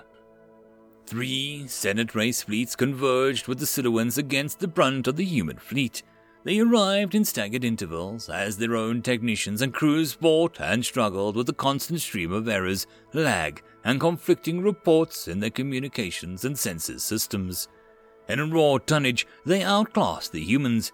In cohesion and tactics, even had Loki not been ripping through their systems, leaving them half blind and deaf to each other, the punitive fleet would not have found a fair fight. Guided by four separate combat AIs, crewed by thousands of well drilled and disciplined crews, captained by experienced officers capable of independent thought and supported by a dedicated staff, the human fleet was deadly. The Tal Has Saucer, the large disc shaped ship that was the disturbingly eel like aliens, if eels had half a dozen legs and four primary manipulators, landed on the punitive fleet's second tiny victory. It was never entirely certain if the maneuver was intentional or the result of the constant barrage of sensor ghosts Loki wrought, but the massive vessel bobbed and weaved through the squadron of Hermes fighters. It came up into the path of the human cruiser too late for either crew to adjust. Even Athena was unable to predict or warn of the pending collision considering speeds at which both fleets were moving, despite more powerful shielding and heavily reinforced superstructure. The cruiser was shattered by the impact, then further torn asunder by the Tal Has saucer detonated. A crippled Siluan's warship was next, perhaps already blinded and rudderless. It plowed on into the human formation to collide with the second cruiser. The two ships' hulls were deeply gouged, and their shields failed, and armor was sheared away. Partially fused by the impact, they tore apart into rapidly widening fields of debris. The human formation executed a series of sharp maneuvers, changing course to keep the Council fleet in range. They moved as a single entity, while the various species of the punitive force fought small clusters of individual ships, hammering away at the nearest target rather than focusing their efforts. Admiral, the Chaldante have changed course and are returning to the engagement area. Athena spoke softly as much for her attention as was coordinating the squadrons of fighter craft that were harassing the punitive fleet, while also liaising with the other combat AIs of the fleet. The Admiral turned her attention to the large holographic display and the three contact markers of the remaining Chaldante ships. They were racing through the debris fields where they had met the first destroyer group, plunging straight towards the heart of the battle. Straight towards the Georgios Averoff. It was almost painful to watch, more so when she pulled up their communications logs, copied and forwarded by the many viruses Loki had seeded throughout the Council fleet. Their reasoning was laid bare in the surviving captain's brief statement. I didn't fight for loyalty to the cause. no duty or oath to the council. They fought so their children might not be slaves or food for more powerful races. They fought so that the people might not be made property, not be cast out from the Senate. They would throw themselves on the ships just so that they would not survive to see the horrors that the council would put the Chaldante through after the battle was over. Ask Loki to start compiling every communication like this amongst the council fleet. Every time one of these ships voices dissent or displeasure with their peoples like in the Senate, every curse aimed at the council races, the propaganda department will want it later. She was silent for a moment as Athena saw to the request. Athena scrambled rescue ships into the Chaldante wrecks and asked their surviving ships to quit the battle while they still can. Give them a chance to save themselves. It was all that she could offer. It was up to the racers like the Chaldante to cast aside their own chains, to want a better way for themselves, to cast aside everything that they'd been taught of how the universe had to work, and see that there was a better way out there. Because if races like the Chaldante didn't, then humanity would just be seen as invaders, an enemy, and an entire war would be for nothing. The change had to start from within. Her gaze shifted again as the status icon of another of her destroyers flashed and turned red and then a dull gray. Another ship lost. No escape pods launched, no time for the crew to have reached them. Upwards of a third of the fleet was gone, and the humans were still pressing the assault. It was a guess, at least, at how many of the Senate member race fleet ships had been lost. Of the Siluan fleet itself, three, maybe four ships had been destroyed or too badly damaged to continue the battle, and even that was more a guess than certainty. His sensors operator had resorted to visual data, forgetting the ship's advanced sensors and communications networks were something that, while painfully time delayed, would at least allow an accurate view of what was happening in the battle minutes or hours prior. The information still showed the Chaldante fleeing, the Kiltan consortium charging boldly against the human warships and hounded them, and the Warilia fleet changing course to engage the swift but unshielded warships that had first torn through the Chaldente. By the ancestors, it still showed that a bulk of the main fleet was only just coming into weapons range of the humans, showed, in fact, that the advanced edge of the Siluan's formation was entering range, while the Talhas were still minutes or hours behind. They were all much further apart than he had thought, based off of what he'd been able to glean from the sensors. It was infuriating trying to command the largest fleet of the Council had ever fielded in centuries, only to be plagued by constant technical failures, a result of trying to combine the tactical information of such a lesser species. His sensors operator and technician assured him the result of the human interference his communications technician worried, the result of his own personal incompetence, the counselor surely believed. Not only was his reputation on the line, what so was his life, the lives of his entire lineage, he suspected. The counselor was not known for being lenient or forgiving, and his anger could be far reaching. The Zillion Hive is to make all speed towards the main engagement. Leave those human skirmishers to the Warilia. When they are done, they are to advance to enter the main engagement from between the two human formations. Talhas are to shield our advance formation. The remainder are to inflict all possible damage upon the human ships. We break them here. Bold words, bold orders, and a bold hope that at least some of those orders would reach the right formations. Stop! Next target! The crippled Talhouse saucer spiraled past the destined, and Captain Elbiston flashed a grim smile and tumbled away. It was too badly damaged to fight and could barely maneuver. No longer a viable target, no longer a threat. So it was time to find a fresh prey. Maybe the crew would abandon ship or struggle to stabilize the systems and try to navigate clear of the battle area. But without weapons, they were out of the fight, and he had no interest in slaughtering the defenseless ship and its crew. Shield spot failure starboard, transferring reserve power. 703rd Squadron is breaking contact, returning to Hermes to refuel and rearm. 705th is no longer combat effective and returned to Hermes. 701st, 2nd, and 4th are remaining in contact and are reforming on our lead. The crewmen at the secondary tactical station, dubbed the Tower by the five squadrons of the strike craft assigned to the Destined, delivered his report before returning to the task of tracking and watching over them.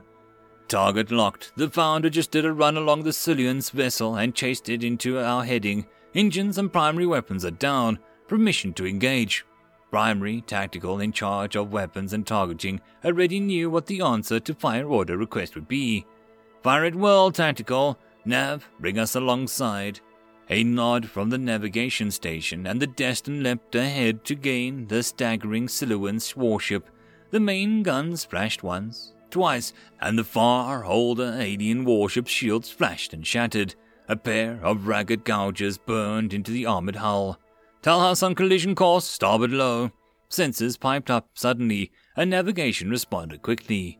The Destined rolled aft over the damaged Siluan ship and away from the Talhas saucer that passed through the space that the Destined had previously occupied.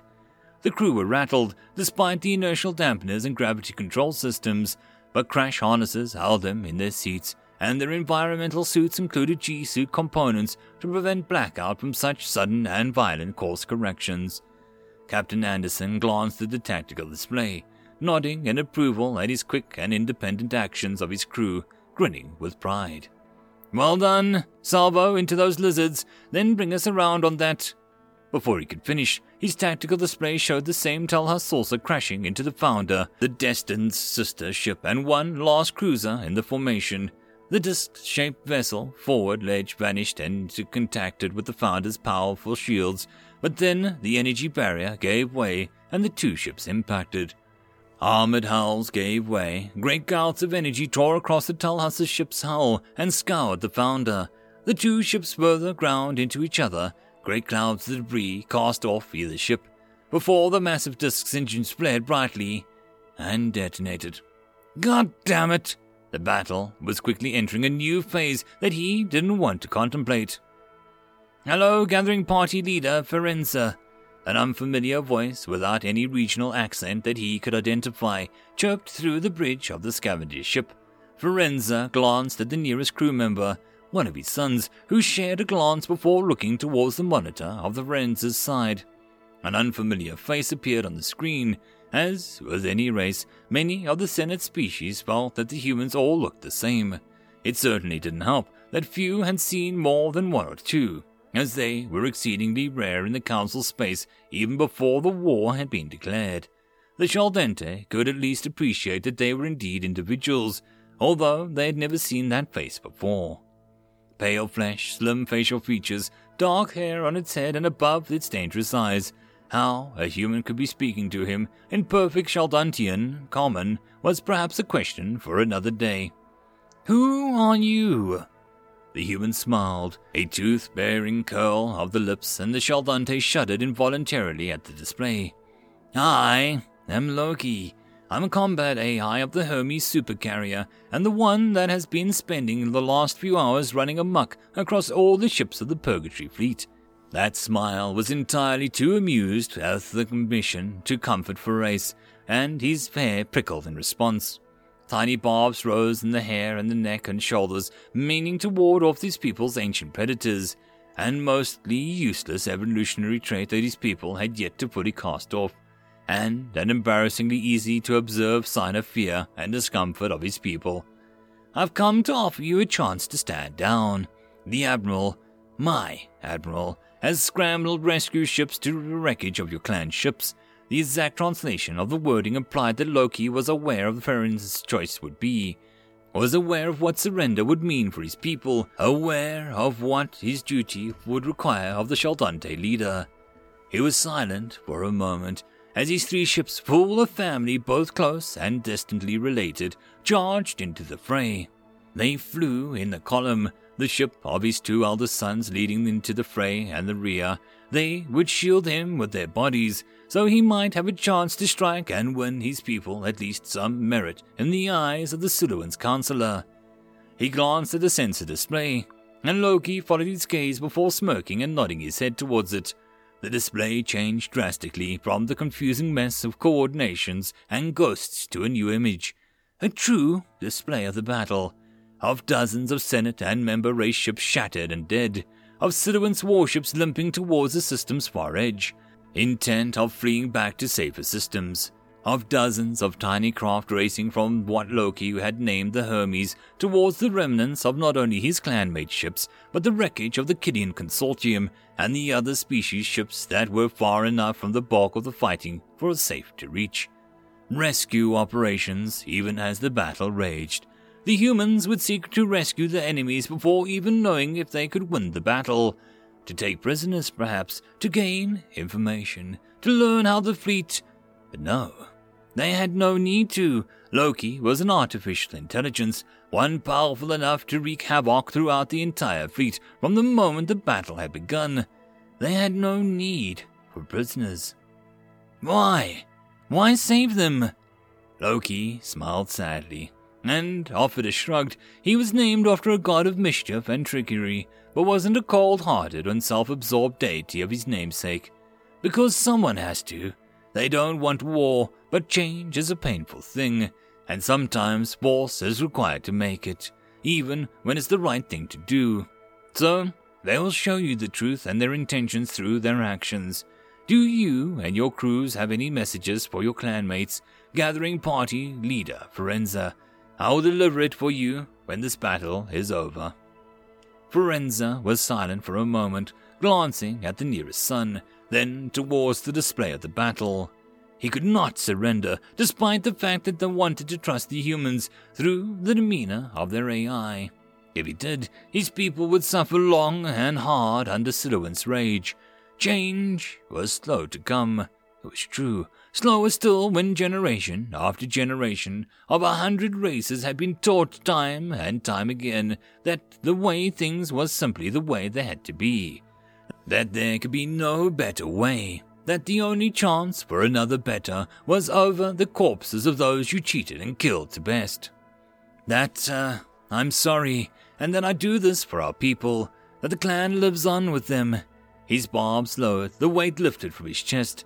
Aboard the three Sheldante ships, similar messages were offered, final words to loved ones that may or may not yet live.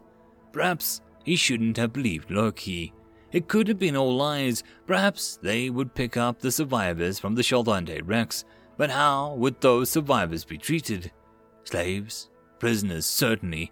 Perhaps better than the rest of the species would be treated by the Council races, or the Senate species once their membership was revoked for failure. Perhaps not. But they had chosen to speak to him, offered him an out, despite knowing that he would not, could not accept it. What did they have to gain from doing so? The three Sheldante ships made their way best speed towards the humans' battleship, intent on their course in racing to deliver a blow that would offer their people some respect in the Councilor's eyes. The survivors of his clan might be safe in the hands of the humans, but his people were still under the claws of the Siduans and the other Council races, and it was the only way he could hope to protect them all, for a time at least. End of Part 2. The First Battle, Part 3. The Admiral was pale as updates from the main battle kept coming forward. It had been so one sided at first. Dozens of Council and Senate ships crippled or destroyed. Her fleet's guns were bigger, shields stronger, armor thicker. Her crew and captains were better. They held the edge on every front but one. Humanity did not want war of guns and bombs, of violence and destruction. They sought to cripple or disable the enemy ships, drive them or force them to surrender.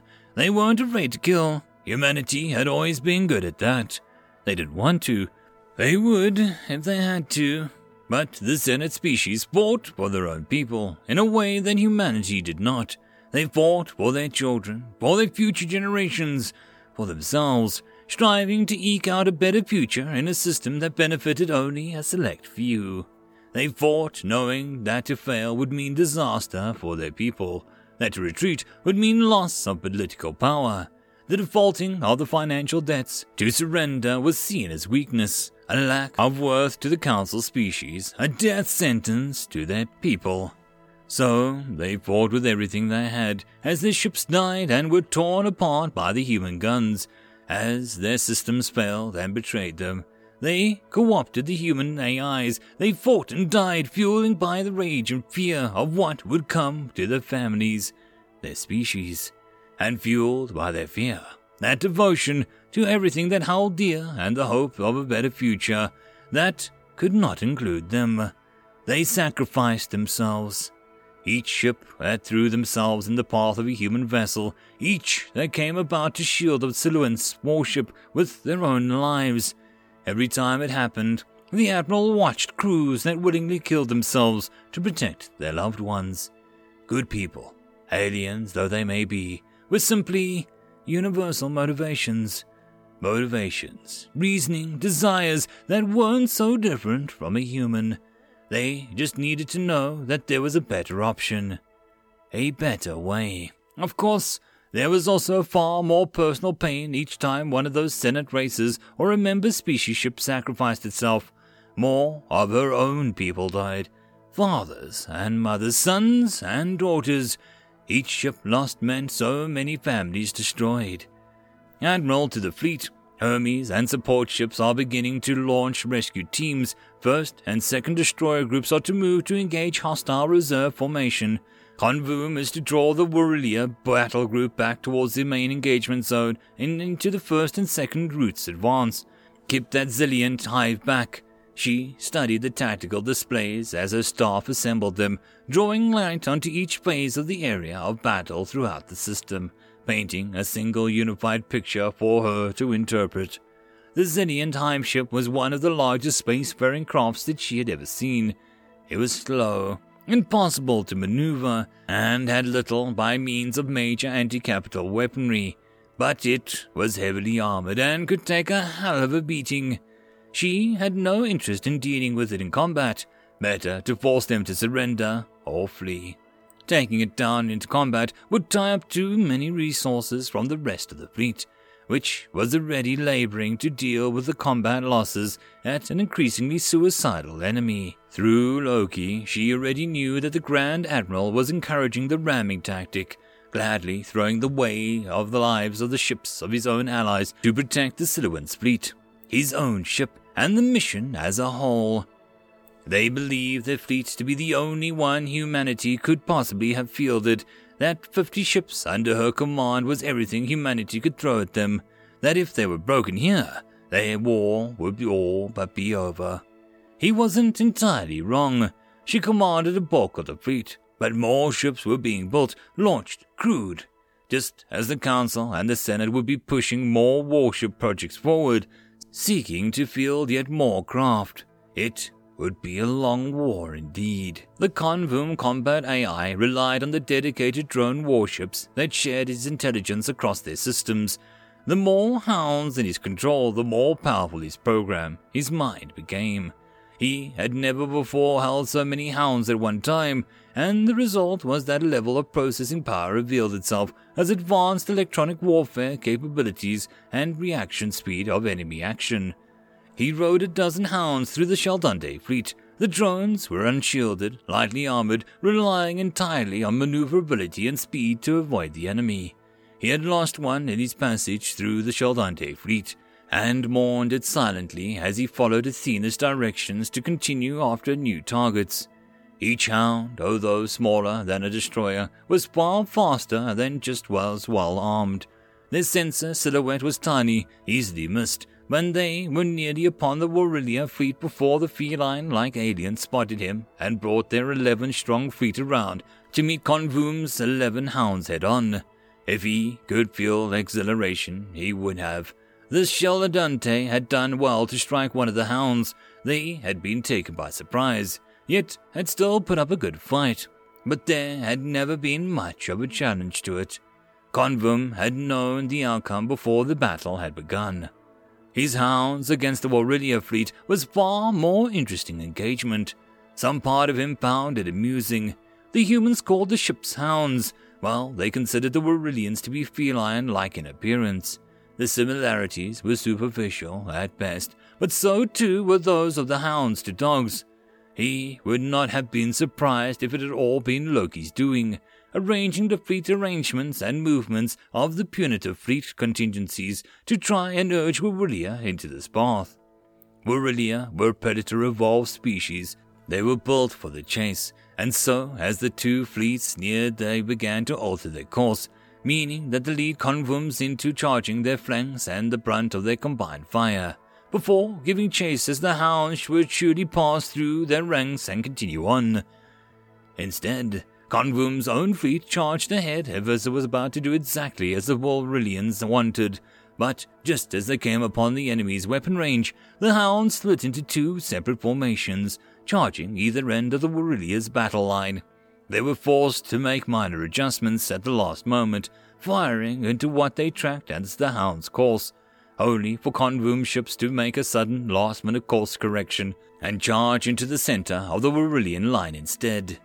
Shots flew wide, weapons and gunnery crews struggled to track the last second course changes, equally struggling to understand how any living crew could have survived such dramatic changes in course over such a short time. A few shots found their mark, gouging rents into the armor of the lead hounds, and the hounds returned fire at point blank. Aurelian shields fled and failed, hulls were pumped with high-speed kinetic weapons, their armor dimpled and shredded as the high-speed projectiles pierced the hull, only to begin shedding through the softer interior systems. They didn't have the same opinion of how heavily reinforced interior structure of a warship needed to be, and one kilogram of tungsten steel spheres splashed through the ship's interior, shredding systems and crew alike. Those that survived were faced with an explosive decompression of interior compartments. Lances of energy weapons fire melted and sliced through the already shielded vessels. In their first pass, the Hound took three Warilia craft. The Warilia struggled to bring their ships about to give chase, weapons again pivoting in their turrets and regaining finding solutions at the human AI ships. They were met by the slight of those very same vessels breaking and coming about in a perfect symmetry, readying for another, albeit slower run against the Warilia battle line. Elements of the punitive force broke through the main line of the battle and made full speed towards the Hermes and her escorts. Many were already damaged, but seeing the opening in the human formations, they had surged forward, intent on trying to take out the human support vessel and earn themselves some credit in the eyes of the Council races. The opportunity was quickly taken from them, though, as the first and second destroyer groups were made their own advance into the obvious maneuver to reach the Siluan's flagship and its own escorts. Knowing a counselor was aboard the flagship, those vessels had been bound to the Hermes broke off from their own advance, heading instead after the destroyer groups. Through it all, the Admiral and Athena worked tirelessly to coordinate the fleet and its myriad parts, her staff were constantly compiling and updating data on the Hermes' many deployed squadrons, ammunition stores, damage reports, fuel, debris trajectories.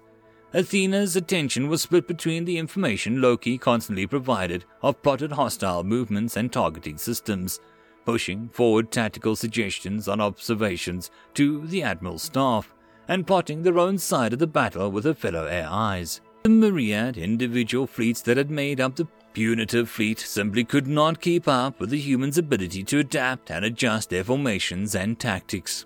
At that revelation dawned on them that the battle was lost before it had ever begun. The desperation began to reveal itself in the form of suicidal charges and deadly collisions. The member races knew the battle was lost, and knew what would happen if they did not make a good showing of themselves. And the only way to do that was to die fighting. The Siluans, of course, had another option. Damaged Siluan's ships fled from battle, scrambling back towards the command ship to take up a defensive station around the Counselor. Not the Grand Admiral. They too knew that was a stake they should fail, and letting the Counselor die was a death sentence for their own genetic lines. However, they also knew that the Counselor would flee long before he was in direct risk, and that they could flee with him, protecting him from the enemy. The battle raged for hours. First and second destroyer groups joined the fray, leading their tails back into the heart of battle, where the Georgios Averoff's guns began to make short work of them. Three Shalendente ships entered the fray, making straight for the powerful battleship. The lead vessel was struck and shattered by a barrage of torpedoes. The remaining two made good showing of themselves, Their shields sparked and spot failure as they passed through debris fields or through firing arcs, but they surged onward.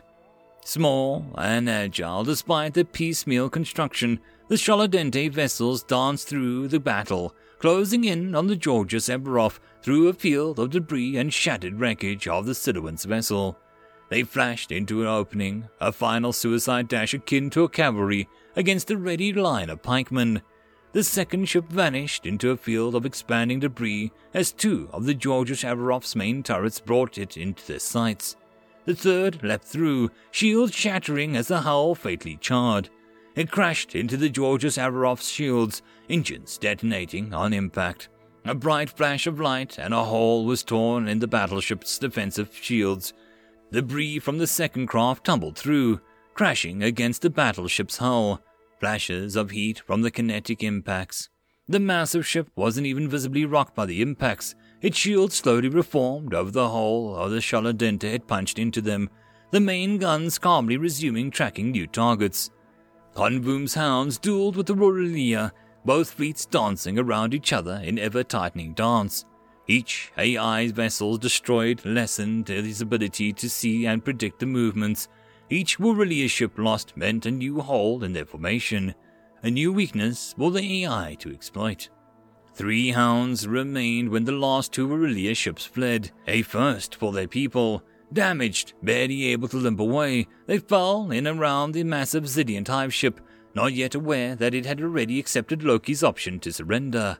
It had just entered weapons range and the brunt of the punitive force was destroyed.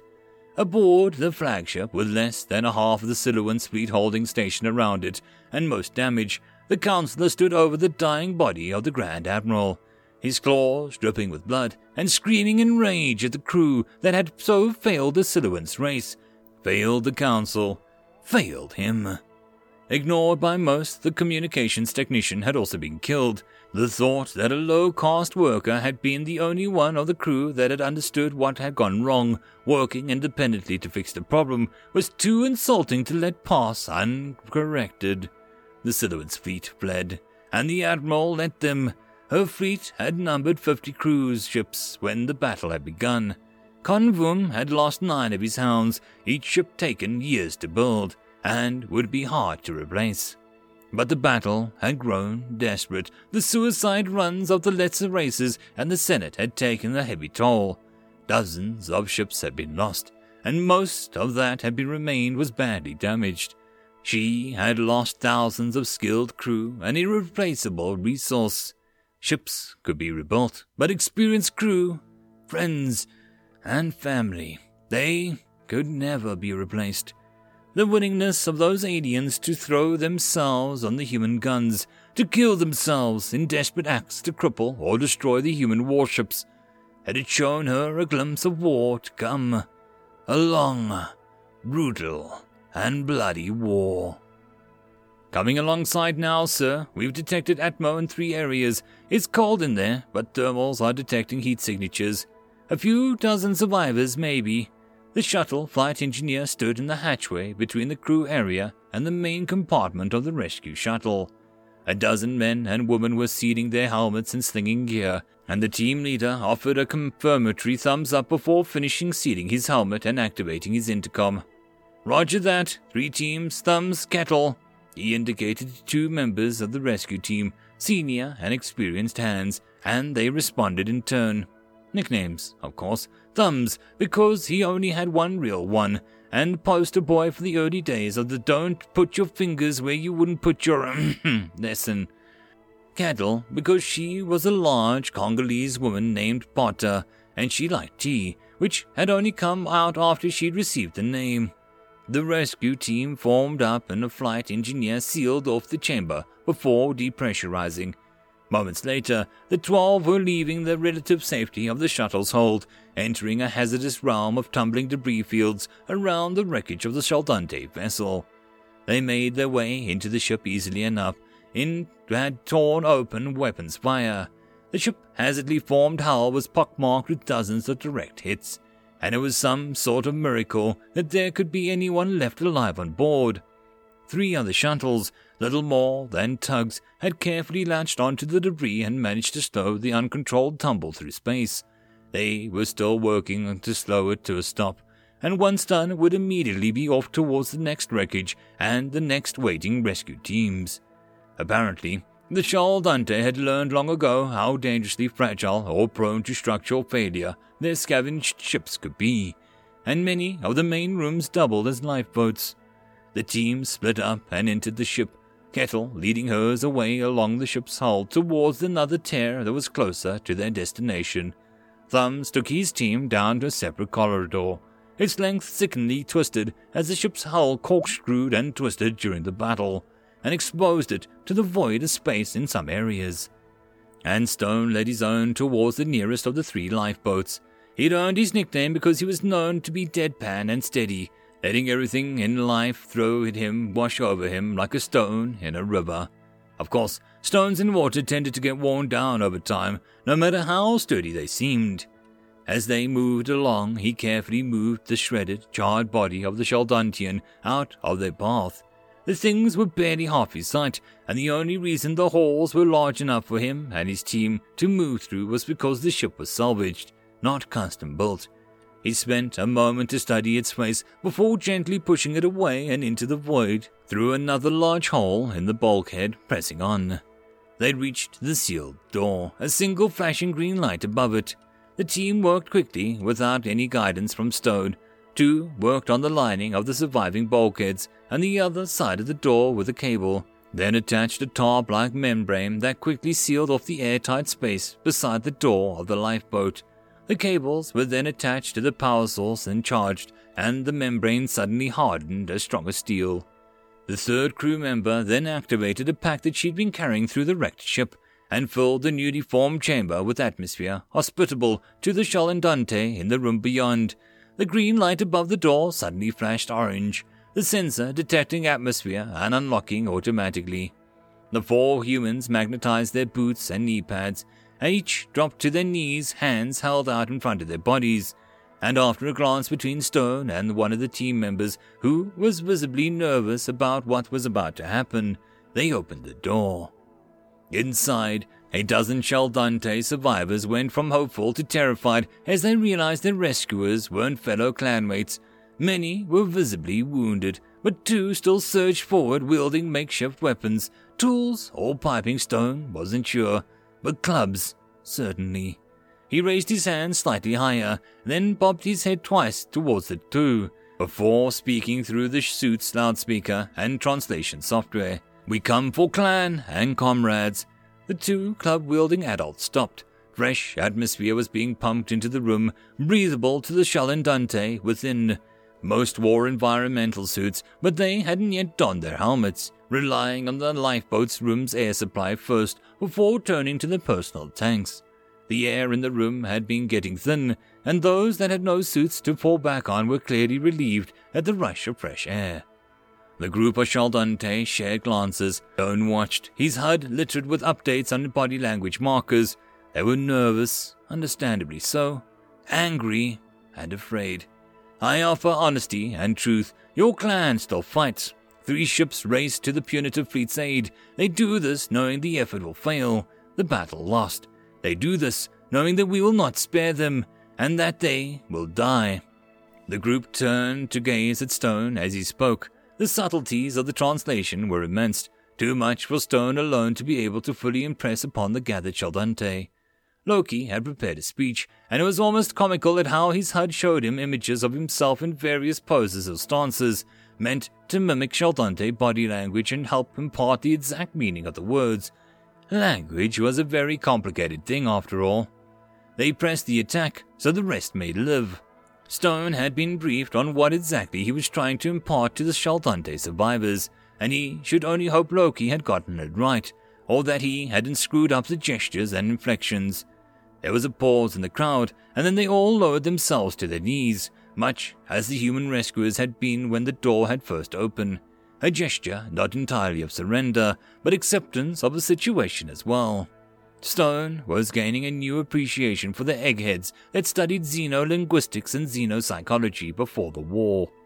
Breaking entire civilizations of cultural shackles they'd been raised into wouldn't succeed through violence alone. Humanity had the edge on that and was being demonstrated in the battle elsewhere in the system. But one species could hardly stand against dozens. Not for long. It had never been meant to be a war of guns and bombs. Stone waved his team to enter the room, and they quickly began working on the survivors to prepare them for extraction from the wrecked ship. Kettle and Thumb signaled that they had a similar success. Survival bags were pulled from the pouches, and those Chaldante without suits were coaxed into them, zipped up tight with their seals were triple checked, as those in environmental suits. And then each erected barriers were dropped and the atmosphere was vented, and a few dozen exhausted Chaldante survivors, enemies of humanity due to the politics and social bindings of the Council and Senate, were led to the waiting shuttle to be whisked away to the Hermes and her support staff. They would receive medical treatment, food, and rest. Humane treatment as befitted prisoners of war taken on good terms. It had never been meant to be a war of violence.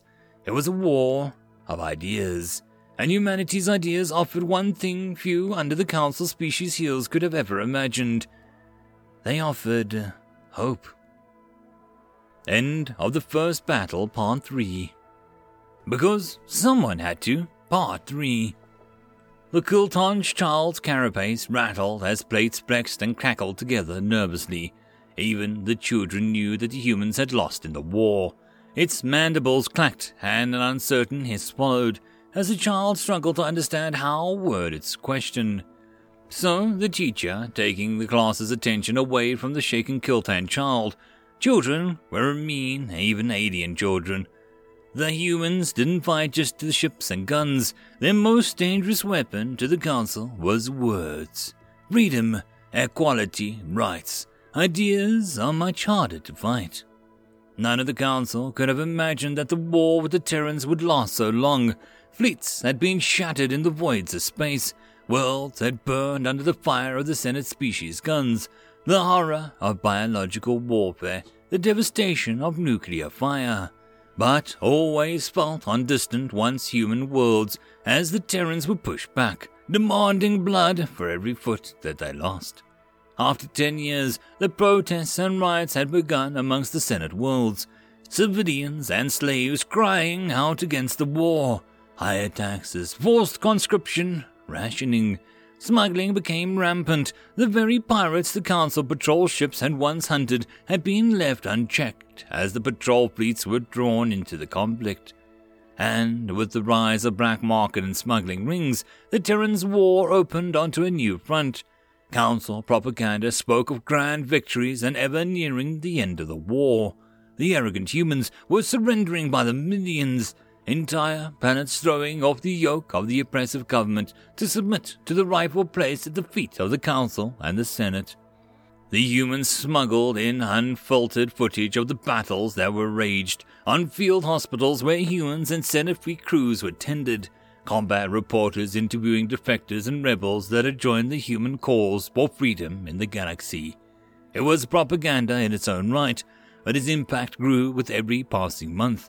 Every loved one conscripted to the cause, every missed meal or confiscated convenience taken to the war effort and never seen again, except occasionally on the pirate smuggled videos from the humans, someone lost a loved one would see the human camp healthy and well fed comprehensive lists of names and fates of POWs, a fleeting glimpse of missing loved ones in human prison camps receiving medical treatment, allowances for religious and cultural requests.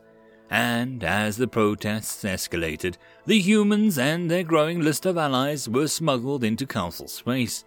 They embedded into the local scene and began instructing civilians on how to be heard by their leaders. And when the executions of the most outspoken began, how to fight back. The first true rebellions began 20 years into the conflict, with the assassination of sector administrator and his aides. In what proved later to be a fatal mistake, the council launched a kinetic bombardment of the capital where the assassination took place. Millions of civilians were killed in bid to cow the growing unrest. It failed. The captain sat in a large chamber, and the cave system turned headquarters of the Fioruta Rebellion. The planet Fioruta Prime was an anchor wall of one of the Council's largest dedicated military shipyards. Even in the green tinted light of day, the massive orbital shipyards could be seen around the planet's rocky moon overhead. There were only 20 humans on the planet, special forces operatives embedded to assist the local rebel movement in an entirely advisory role. It was up to the people of Fioruta to strive for their own freedoms and equality. The entire human strategy for grassroots and populist movements that belonged to the people it sought to free. The war was into the 24th year. Hundreds of Senate planets were torn apart by rebellion. Senate warships had gone rogue, some falling to piracy and others to raising the flag of rebellion. But the Council's war against the humans continued to progress, with the colonies of Alpha Centauri and the shipyards of Barnard's Star having fallen to their fleets. Humanity had held the advantage of quality. Their crews were both better trained and dedicated to the cause, their leaders more adaptable and inventive. Human military and technical sciences had far outstripped the Council and Senate races even before the conflict had begun, and had only continued to advance. But they were only one people, a handful of planets compared to what was held under the Council's talons, which had held the advantage of quantity. He was tasked to advise the Fioruta rebellion. Small teams were seated around the planet, working diligently to train rebel fighters offering a wealth of experience to their planning sessions and helping guide the propaganda campaign on the planet. But at the end of the day, the fight was led by the people of Fioruta, and was the case for a hundred planets across the Council space. In the adjacent chamber, a captured military shuttle had been prepped, and the rebels had worked hard to prepare for what was to come. A daring raid on the lunar shipyards, a strike to cripple the manufacturing capabilities, a flotilla of pirate raiders waited for the system's inner asteroid belt, ready to unleash an ancient human weapon on the shipyards once the rebel team had crippled its central computer and defensive capabilities. Fire ships, a dozen old cargo ships stripped of all necessary systems to make room for explosives and thousands of tons of stone. Engines and power plants overclocked and prows covered with thick slabs of crude armor. As the rebel team readied to board through, they were stopped. The captain could see what transpired when he sat and watched the uncharacteristic focus.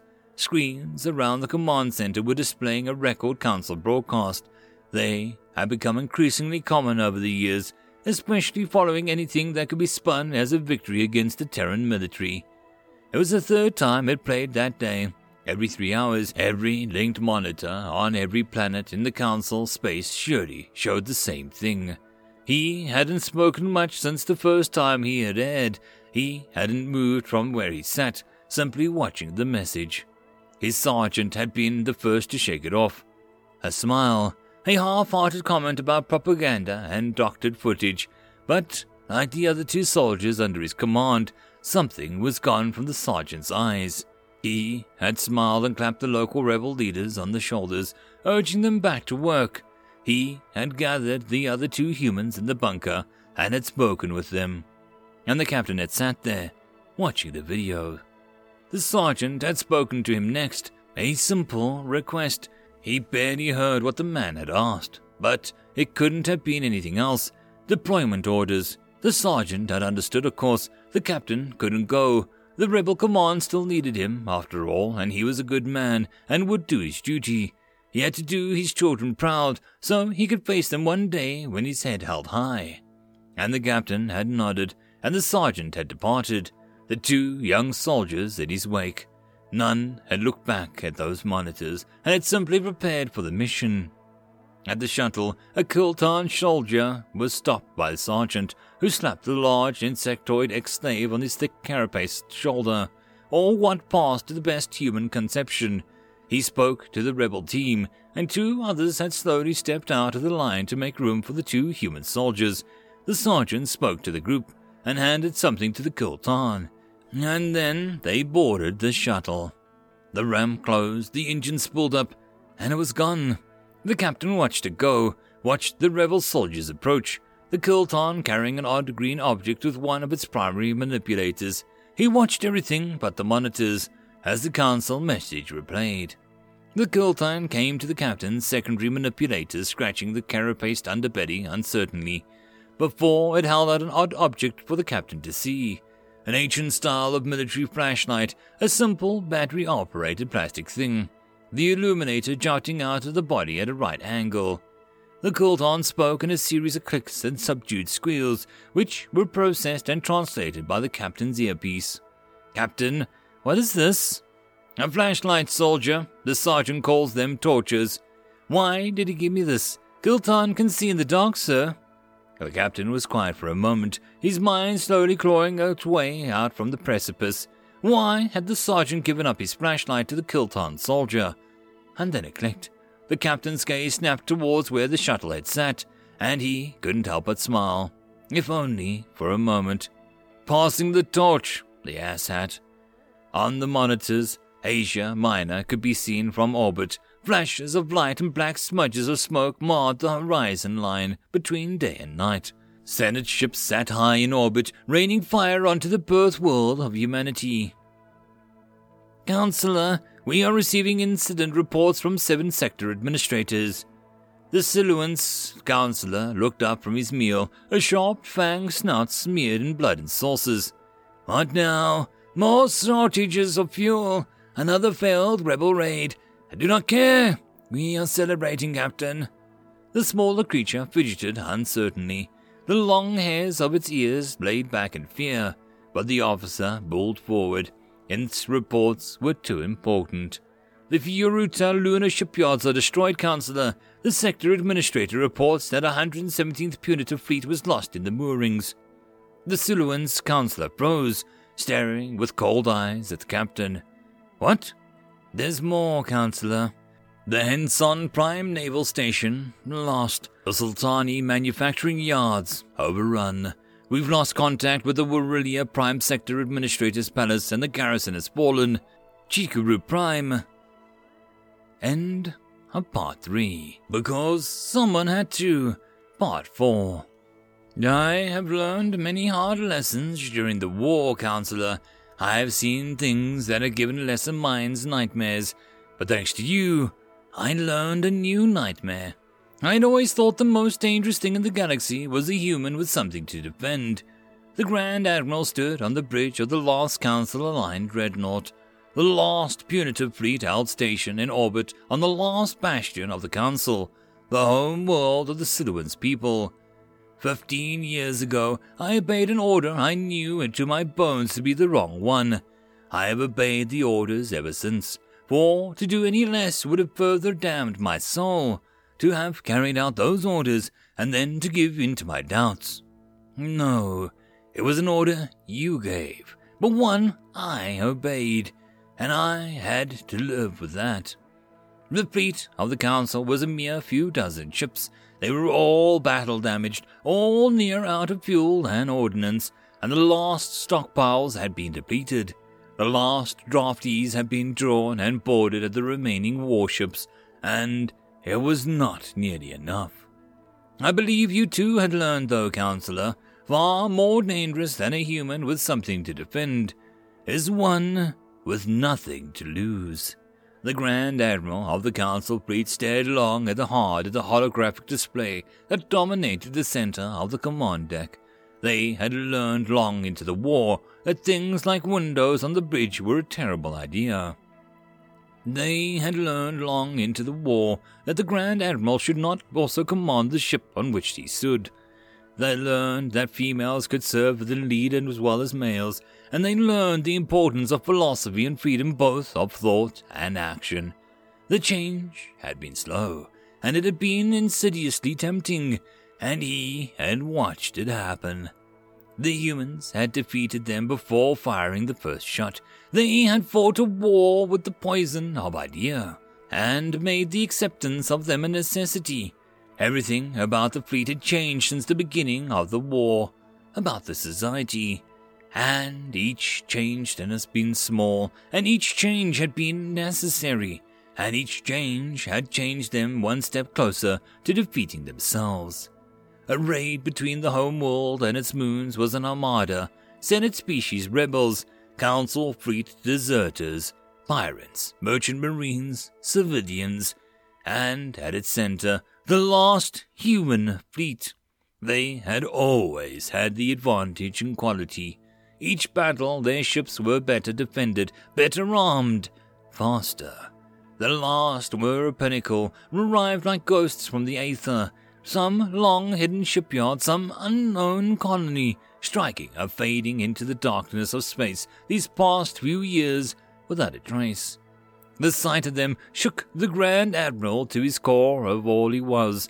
There were no running lights along their hulls, no windows. They never responded to council communications.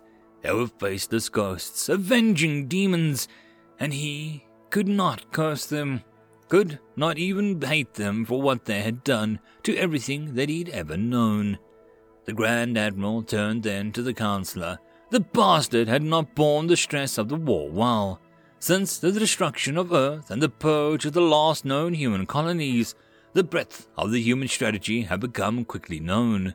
They had cropped up across the Council space, seemingly everywhere at once, and the type of war they'd brought to the Council with the death of their home world had been another hard lesson learned by the Grand Admiral. They had called his actions of the Senate species rebels an insurgency, what came when the humans stepped on the fore had been far worse. Surgical and methodical in its methodology, but so brutal and cold. There was no blind rage in their retaliation. Had been terrifyingly orchestrated and had torn down entire governments. The council, the last one alive, had lost weight. His luster of his scales had faded, and he looked half molted, Ragged tendrils of paper thin skin hung over his face and neck. Once sharp talons were cracked and yellowed, as were his once sharp fangs. The councillor sat in his appointed chair, hunched forward, one swine robe stained with fluids both from food and himself, and he mumbled and hissed at the display of the rebel fleet.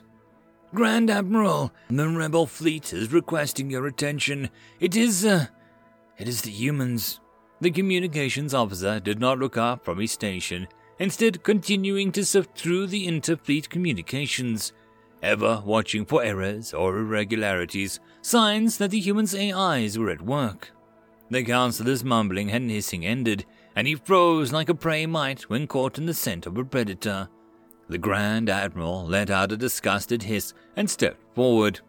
Put them through, a monitor came to life, and a Athena AI was displayed against a featureless grey background. Surrender. A single word was delivered without emotion. There was no hatred nor hint of hope or the bloodless ending. An option was offered, but there were no terms given. It was a chance for a total and complete council surrender. Loyalists would be arrested, if not simply torn apart, as he expected for himself and the councillor. He knew then that the Terran ships hadn't a single human aboard them. They were drones, controlled by human combat AIs directly, machines fighting for the memory of their creator. How many humans could be left in the galaxy? How many had he killed? Not just on Earth, but every colony world that he'd bombarded, every ship that he had destroyed. But there had been some left out there, somewhere. But the crews of his fleet would live, his planet might live as well, his family. It was an opportunity he'd been ordered not to give the humans of Earth, and yet the Athena AI offered it a chance to spare more lives. The end of the war that had raged for far too long. Grand Admiral Tefrit, you are the last loyal sons and daughters. The strength of your will, your devotion, does your ancestors proud. We have held the very precipice, and I know you would do to the memories of those that came before you proud. If I asked it, you would dash yourself upon the enemy's claws. You would pull them down with the weight of your own corpse, and would form a wall to shield the world of your birth. But I ask something of you now that'll be far harder to accept. The Grand Admiral turned to the last councillor, who glared at him with a renewed rage. An impotent rage, though, was faded quickly as the Grand Admiral struck him down. a flash of powerfully taloned arm, and a gout of blood, and the counselor fell to the floor. Power down all weapons. We surrender. The class was silent as the teacher fell silent. Across Alliance space, children just like those in her class were learning about the war, about the price that was paid for their freedoms, for everything they took for granted. The few short generations passed, some in that classroom had been servants and slaves, others masters and abusers. Generations of mistreatment and prejudice were slow to fade, but humans had passed on the tools that which needed to do so education, equality, and forgiveness. No one needed to be bound by the place in life to which they were born. They had been long debated over the naming of the school. Some believed it should have been named after the human fleet admiral that had won the first battle against the Council, firing the first shots of the war. But others had debated for the first to speak out against the Council, an old human with a limp a calm spoken man who had delivered the first human ideals to bring the Council's oppression to an end.